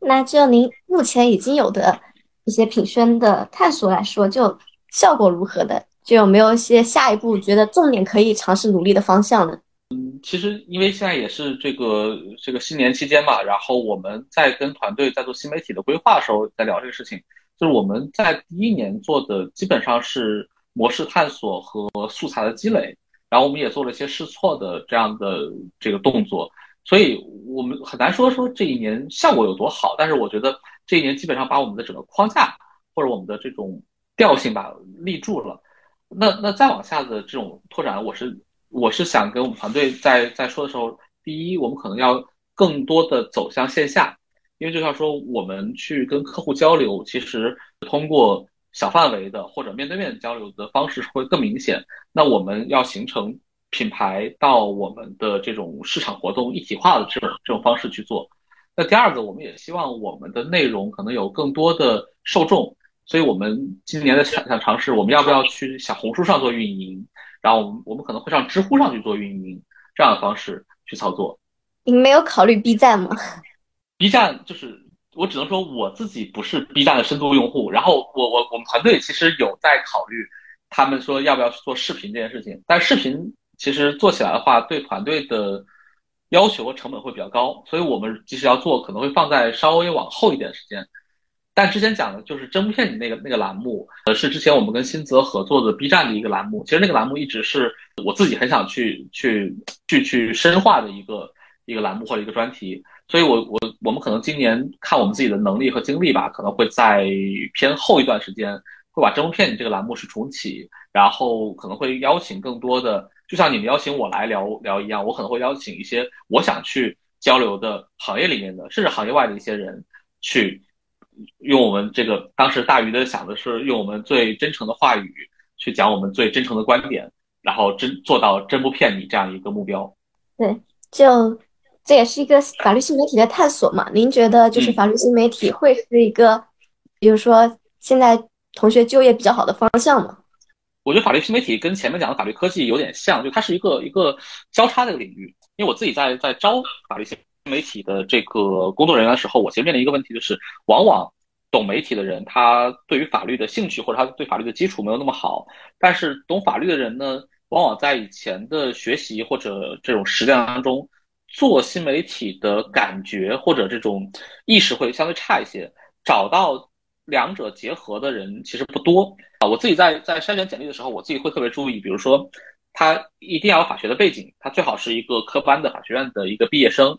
然后他最好是在之前，不管是在学校里面做新媒体，比如说在学校里面做社团公众号呀，做这种学校的公众号这种方式，接触过新媒体整体的工作流程。那第二是他最好自己有写东西的习惯，他自己有创作的能力，也有创作的欲望，就是有表达的这种这种需求，那么他才有热情去把一个这种隔着一个屏幕跟读者交流的事情来来做好。你可以看我们公众号上这个去年年底的时候关于品牌的那篇的那个文章，就是我们新媒体的这个工作人员他们自己去做的这个总结，以及他们对于他们一年工作的这个。汇总吧，算是。我觉得当时这篇文章出来以后，我发到了一个律所做市场品宣的一个群里面，然后得到了很多这种大所的品宣人员的这个认可。他们就说：“哎，你们虽然是团队很小，人也不多，但是你们确实做了很多的想法和创意。这些事儿有的在大所里面还真干不太了，因为大所里面有更多的限制啊。我觉得这些就是我想要找的，就不断其实是尝试新的可能性。”然后让每个人在这个工作里面找到自己的价值，所以你说他对于同学们来说是不是一个好的职业方向？我觉得还是要看你自己想不想做这件事儿。就是你做新媒体，你可有可能你获得的成就感不像做律师那么的直接或强烈。就比如说像胜诉呀或者什么，这种带来的成就感肯定会是更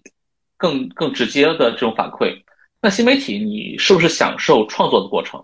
是不是享受去表达的过程？是不是去享受你看着被读者认可或者被市场认可的这个过程？那如果这是你能够这个自得其乐或者能够能够有有效去激励自己的方式的话，我觉得那那完全可以。特别是你如果对于文字、对于审美、对于视频、对于这些东西还有自己的独特兴趣，那当然是很好的。那如果你你只是说我只是就业的话，坦白说，这个工作。跟其他工作相比，它未必会轻松，它有可能要学的新东西还很多，然后它的变化也很快，压力也很大。嗯，对，因为就怎么说呢，运营的话，它不能够立马的看到它的效果，那可能就从评估这一端来说，它的价值也不是非常好的评估啊。所以我其实挺好奇，就法律新媒体，它可能在这个大环境下，如果说一定要用一个薪资去评估的话，大概是一个什么范围呢？我觉得这这就这其实就看一个团队它的。认可或者重要程度了。如果团队的呃主要宣传媒介是靠新媒体的话，那一定会对这个岗位的要求和薪资会高一些。他可能会跟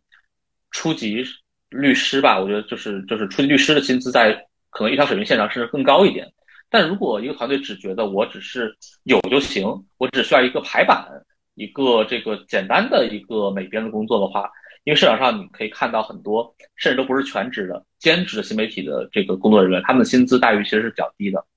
所以所以这个岗位的薪资的范围我觉得还挺广。你像我在招聘新媒体的这个团队的时候，我其实不是想招一个文案或者一个一个排版工作人员，我其实是是往着未来团队品牌负责人的这个角度去去找找这个人的。然后我我前两天跟我们。团队的这个品牌负责人在聊的时候，就是这个新媒体工作人员在聊的时候，我说：“哎，其实这个过去的一年里面，你做的工作更多是做执行类的工作，你更多是把合伙人的想法变成这个实现的最后的效果。在新的一年里，我希望是更多时候你要做这个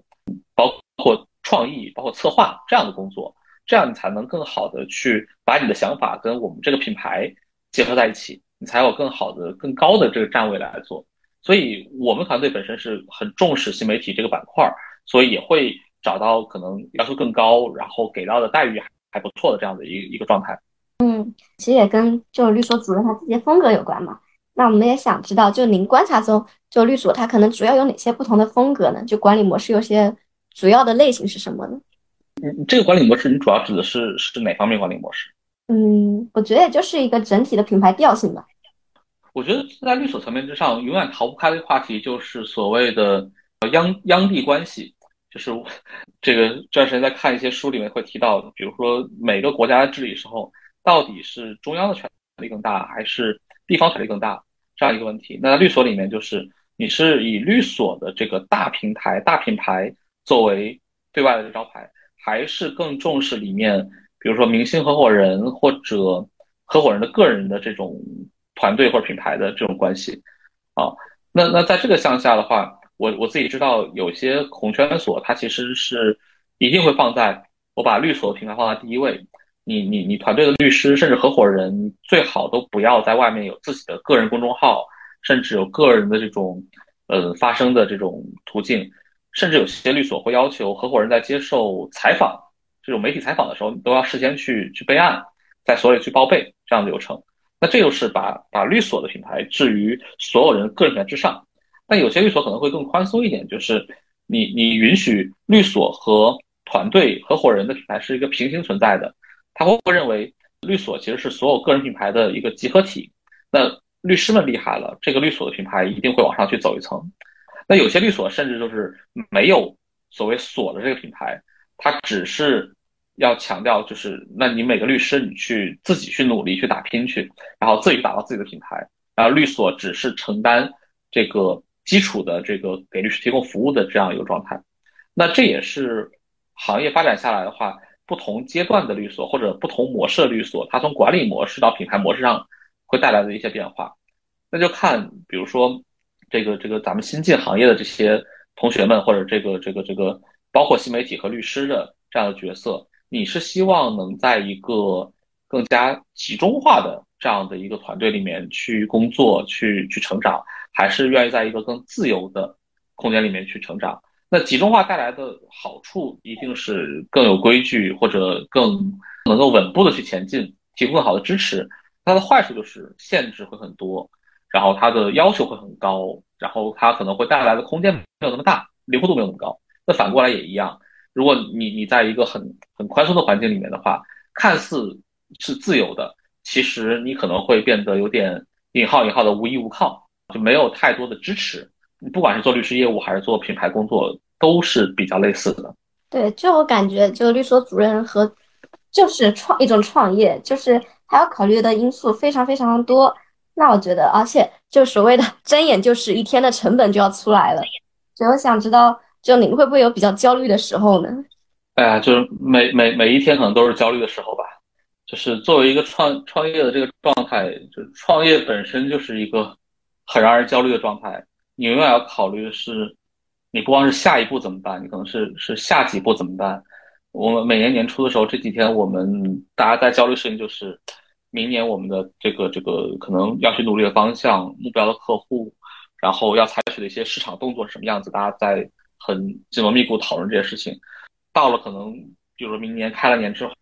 后，大家就会每天在焦虑具体的业务怎么办，然后还要考虑比如说团队成长性的问题，呃，我们的这个新的实习生和新一届的春招和秋招的这些问题，然后财务的问题就不用说了，就每天都是成本在在在考虑。所以我觉得就是你在一个创业的过程里面，你可能时常要要习惯于跟这种焦虑的情绪去共处。然后这种焦虑给你带来的更多是，就所谓化压力为动力吧，就是你要你要逼自己去想更好的方案，逼自己去去处理更复杂的情况，然后逼自己去做更大的梦，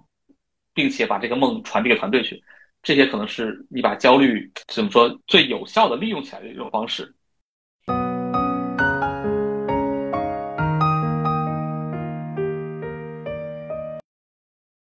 那其实作为律所主任的话，就您自己也对法律行业做了非常多的观察，想问一下，您觉得您或者说这法律这个行业未来十年可能会有哪些变化，然后又有哪些是一定不会改变的呢？嗯，我先说不会改变的吧。这个因为这个问题，我我我在二零二二年的时候，这个跟很多同行都在讨论，就是法律行业不会改变的是，它永远都会是一个热带雨林的一个生态。热带雨林生态，就是它里面既有参天大树，就是我们现在所谓的这个大型所、巨型所、红圈所这样的形式，同时它里面一定也会有各种各样的这种花花草草在里面，就是我们所谓的中小所、精品所，然后这种我们这种新创立的这种律所，它永远在一个大循环里面，可能有有一批律所这个这个死掉了，或者它一批律所被被大所这个合并掉了，然后同时也会有。一些合伙人从大所里面出来做创业，所以这样一个热带雨林式的生态，我觉得在很长时间里面，包括我们现在看到美国和欧洲也是这样子，也有大型的这种全球化的所，同时也有很多本地业务做得不错的这种这种小型所，就 local 所的这种存在。那所以大家在任何一个这个这个行业的生态位里面，其实都不用担忧，不是说你你作为一棵小小树苗或者一棵小小草，你一定要长成那个巨型大树的样子。你可能就有自己的生态位，我就想在这个地方，我就想做这件事情，把它做好本身就可以了。那那新入行的这个这个同学们也好，这个新入行的这个年轻律师们也好，那你要找到的是你在这么一个丰富的热带雨林里面，你的生态位是什么样子？那有可能是你你入行时候那个第一的生态位，有可能是你希望有的一个上升阶梯，比如说你认为自己可能是一棵藤蔓。你需要靠着大树，然后不停的往上爬，最后你可能你也能爬到雨林的这个树冠层这个顶端去。那有可能你你就认为自己是一个这个可以在中型中层这个层面之上做得很好，有可能你就认为我就想做某一个很精专很细的一个一个业务领域，这都没有错。所以这是我认为不会变的事情。那会变的是什么？我觉得坦坦率的讲，我觉得会变的是第一是我们的。整体的法治大环境，因为法大环境，我们其实在我自己入行这十几年里面，我眼见的就是一波的这个立法和修法的一个狂潮。大家可以去看每年人大法工委公布的这个就是新年的工作计划以及前年度的工作总结，每一年都有几十部的法律在被新颁布以及被修订，所以整个法律的变化的速度和节奏非常非常快。这个事情会可能会延续。我觉得都不止十年，这就是我们整个社会变革的一个最显性化的一个体现，包括司法解释，包括部门的规章，甚至很多实施细则这样的条例。每年我们自自己在做这个这个数据合规业务，数据合规业务坦白的讲，就从这个二一年的滴滴事件到现在也就一年半的时间，我们我们那公众号后台上面关于数据合规的那个文件，现在已经有。我我投资告诉我应该有一千多页的一个大 PDF 了，就只就是就是基本都在这这一年半里面颁布出来的，所以大的法律环境有非常非常多的这个机会和改变会不断的出现，大家不用焦虑说，哎，以前的业务我我我进不去怎么办？永远都会有新业务。第二个改变可能就是法律行业的服务人员的整体的结构，我前面讲过了，它的人数的井喷，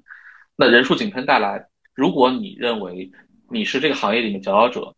那么你你面临的这个就是竞争的压力可能没有那么大，但是你往上去去走的这个难度也很大，因为金字塔的塔尖儿永远都是有限的，永远都只有一部分人站塔尖上面。随着整体行业的人数的增加，每一层受到的压力都会增加。那当然，最下层的这个人受到压力肯定是最大的，但是你在每一层上面，你都无法保证说你你去年可能是这个。比如行业前前五十的这个团队，你明年还能是前五十团队吗？真不一定，你可能马上会掉下来，可能掉到前一百，甚至还掉出前二百去，因为整个行业又变成了一个呃，我们说叫内卷也好，或者叫红海化竞争也好，这样的一个状态，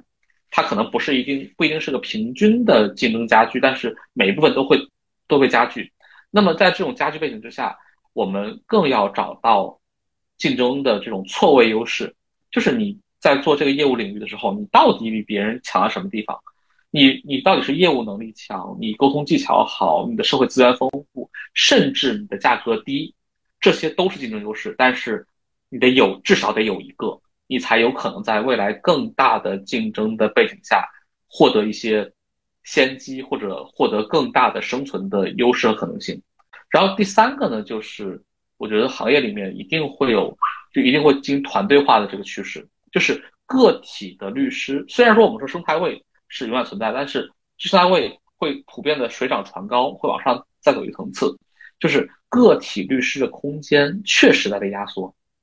你要么就进入到一个这种公司化或者我们说标准化的团队里面去做一个这种标准化工作的一个一个成员。你要么就进入到一个团队化协作的模式里面去，要么就进入到一个精英化团队里面去。你你无论如何，你你个体的能力会在这样一个人数又变多、竞争又加剧、变化又变加快的这个时代里面，个体又会显得很无力和渺小。所以，所以就是以后独立律师的空间的难度会变大，这是可能最明显的几个变化和趋势吧。那就在这些变化趋势里。就您个人的话，有什么就放开了去想，最大的梦想是什么呢？就希望能实现一个什么样的目标呢？我我们自己其实这个团队从创立的时候，我们就就这几个趋势，其实我们在创立的时候就大概有一个自己的预判，所以我们的目标其实也顺着这个趋势来说的话，第一，我们希望成为不断变化的这个法律行业里面的比较前排的这样的这个这个创新者。就是我们可能会不断去跟着立法的变化、商业形式的变化，去探索这种所谓尖端的业务或者就全新的商业模式带来的法律上的一些问题。这是第一个。第二个呢，我们也希望成为这个时代里面能够参与到规则或者参与到这个这个行业整体建设的一份子。就是我们希望能把标准化这部分的业务。真正变成一个能够显性化、带来社会价值和带来这种商业价值的一种商业模式，所以我们这几年也在努力探索，嗯，如何真正叫优质，然后低价、高效的去完成客户的法律需求这样一个命题。我们觉得，不管是技术而言，还是人工加技术这种模式，一定会把整个行业金字塔最下端的这些业务，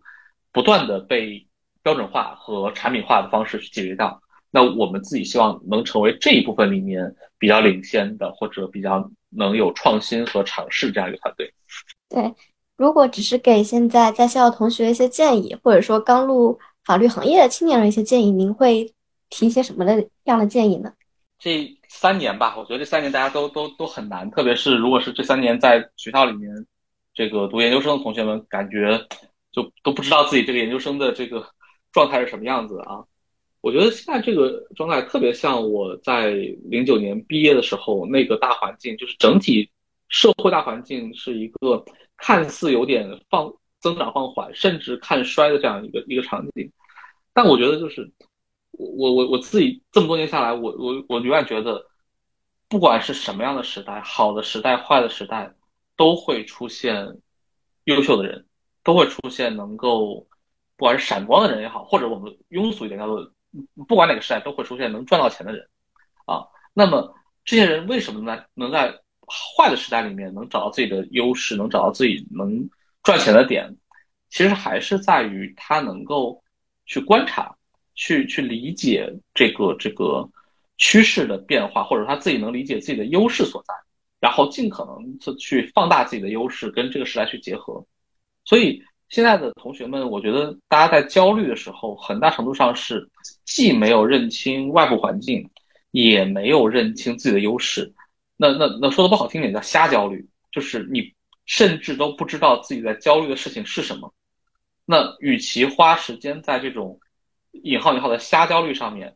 那还不如花点时间。我之前在学校里面去做那种毕业生的这这活动的时候，我就会经常会问大家环顾四周。你身边的所有人都跟你在同一届毕业，跟你同时进入职场，你有没有一件事情是在这个教室里面能够胜过百分之九十甚至百分之九十五的人？就是你任何一件事情，任何一个优点，能不能成为这个群体里的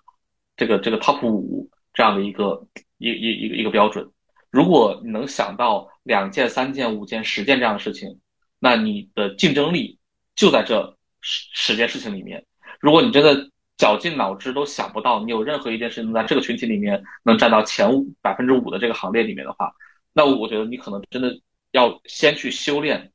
找到这样的点，而不是说就可能放任自流，觉得要要要去抱怨这个时代，抱怨这个大环境，还是从自己身上向内求去找答案，然后向外去去验证的答案。对，就我自己在了解您的一个职业经历的时候，会觉得。您是一个现实的理想主义者，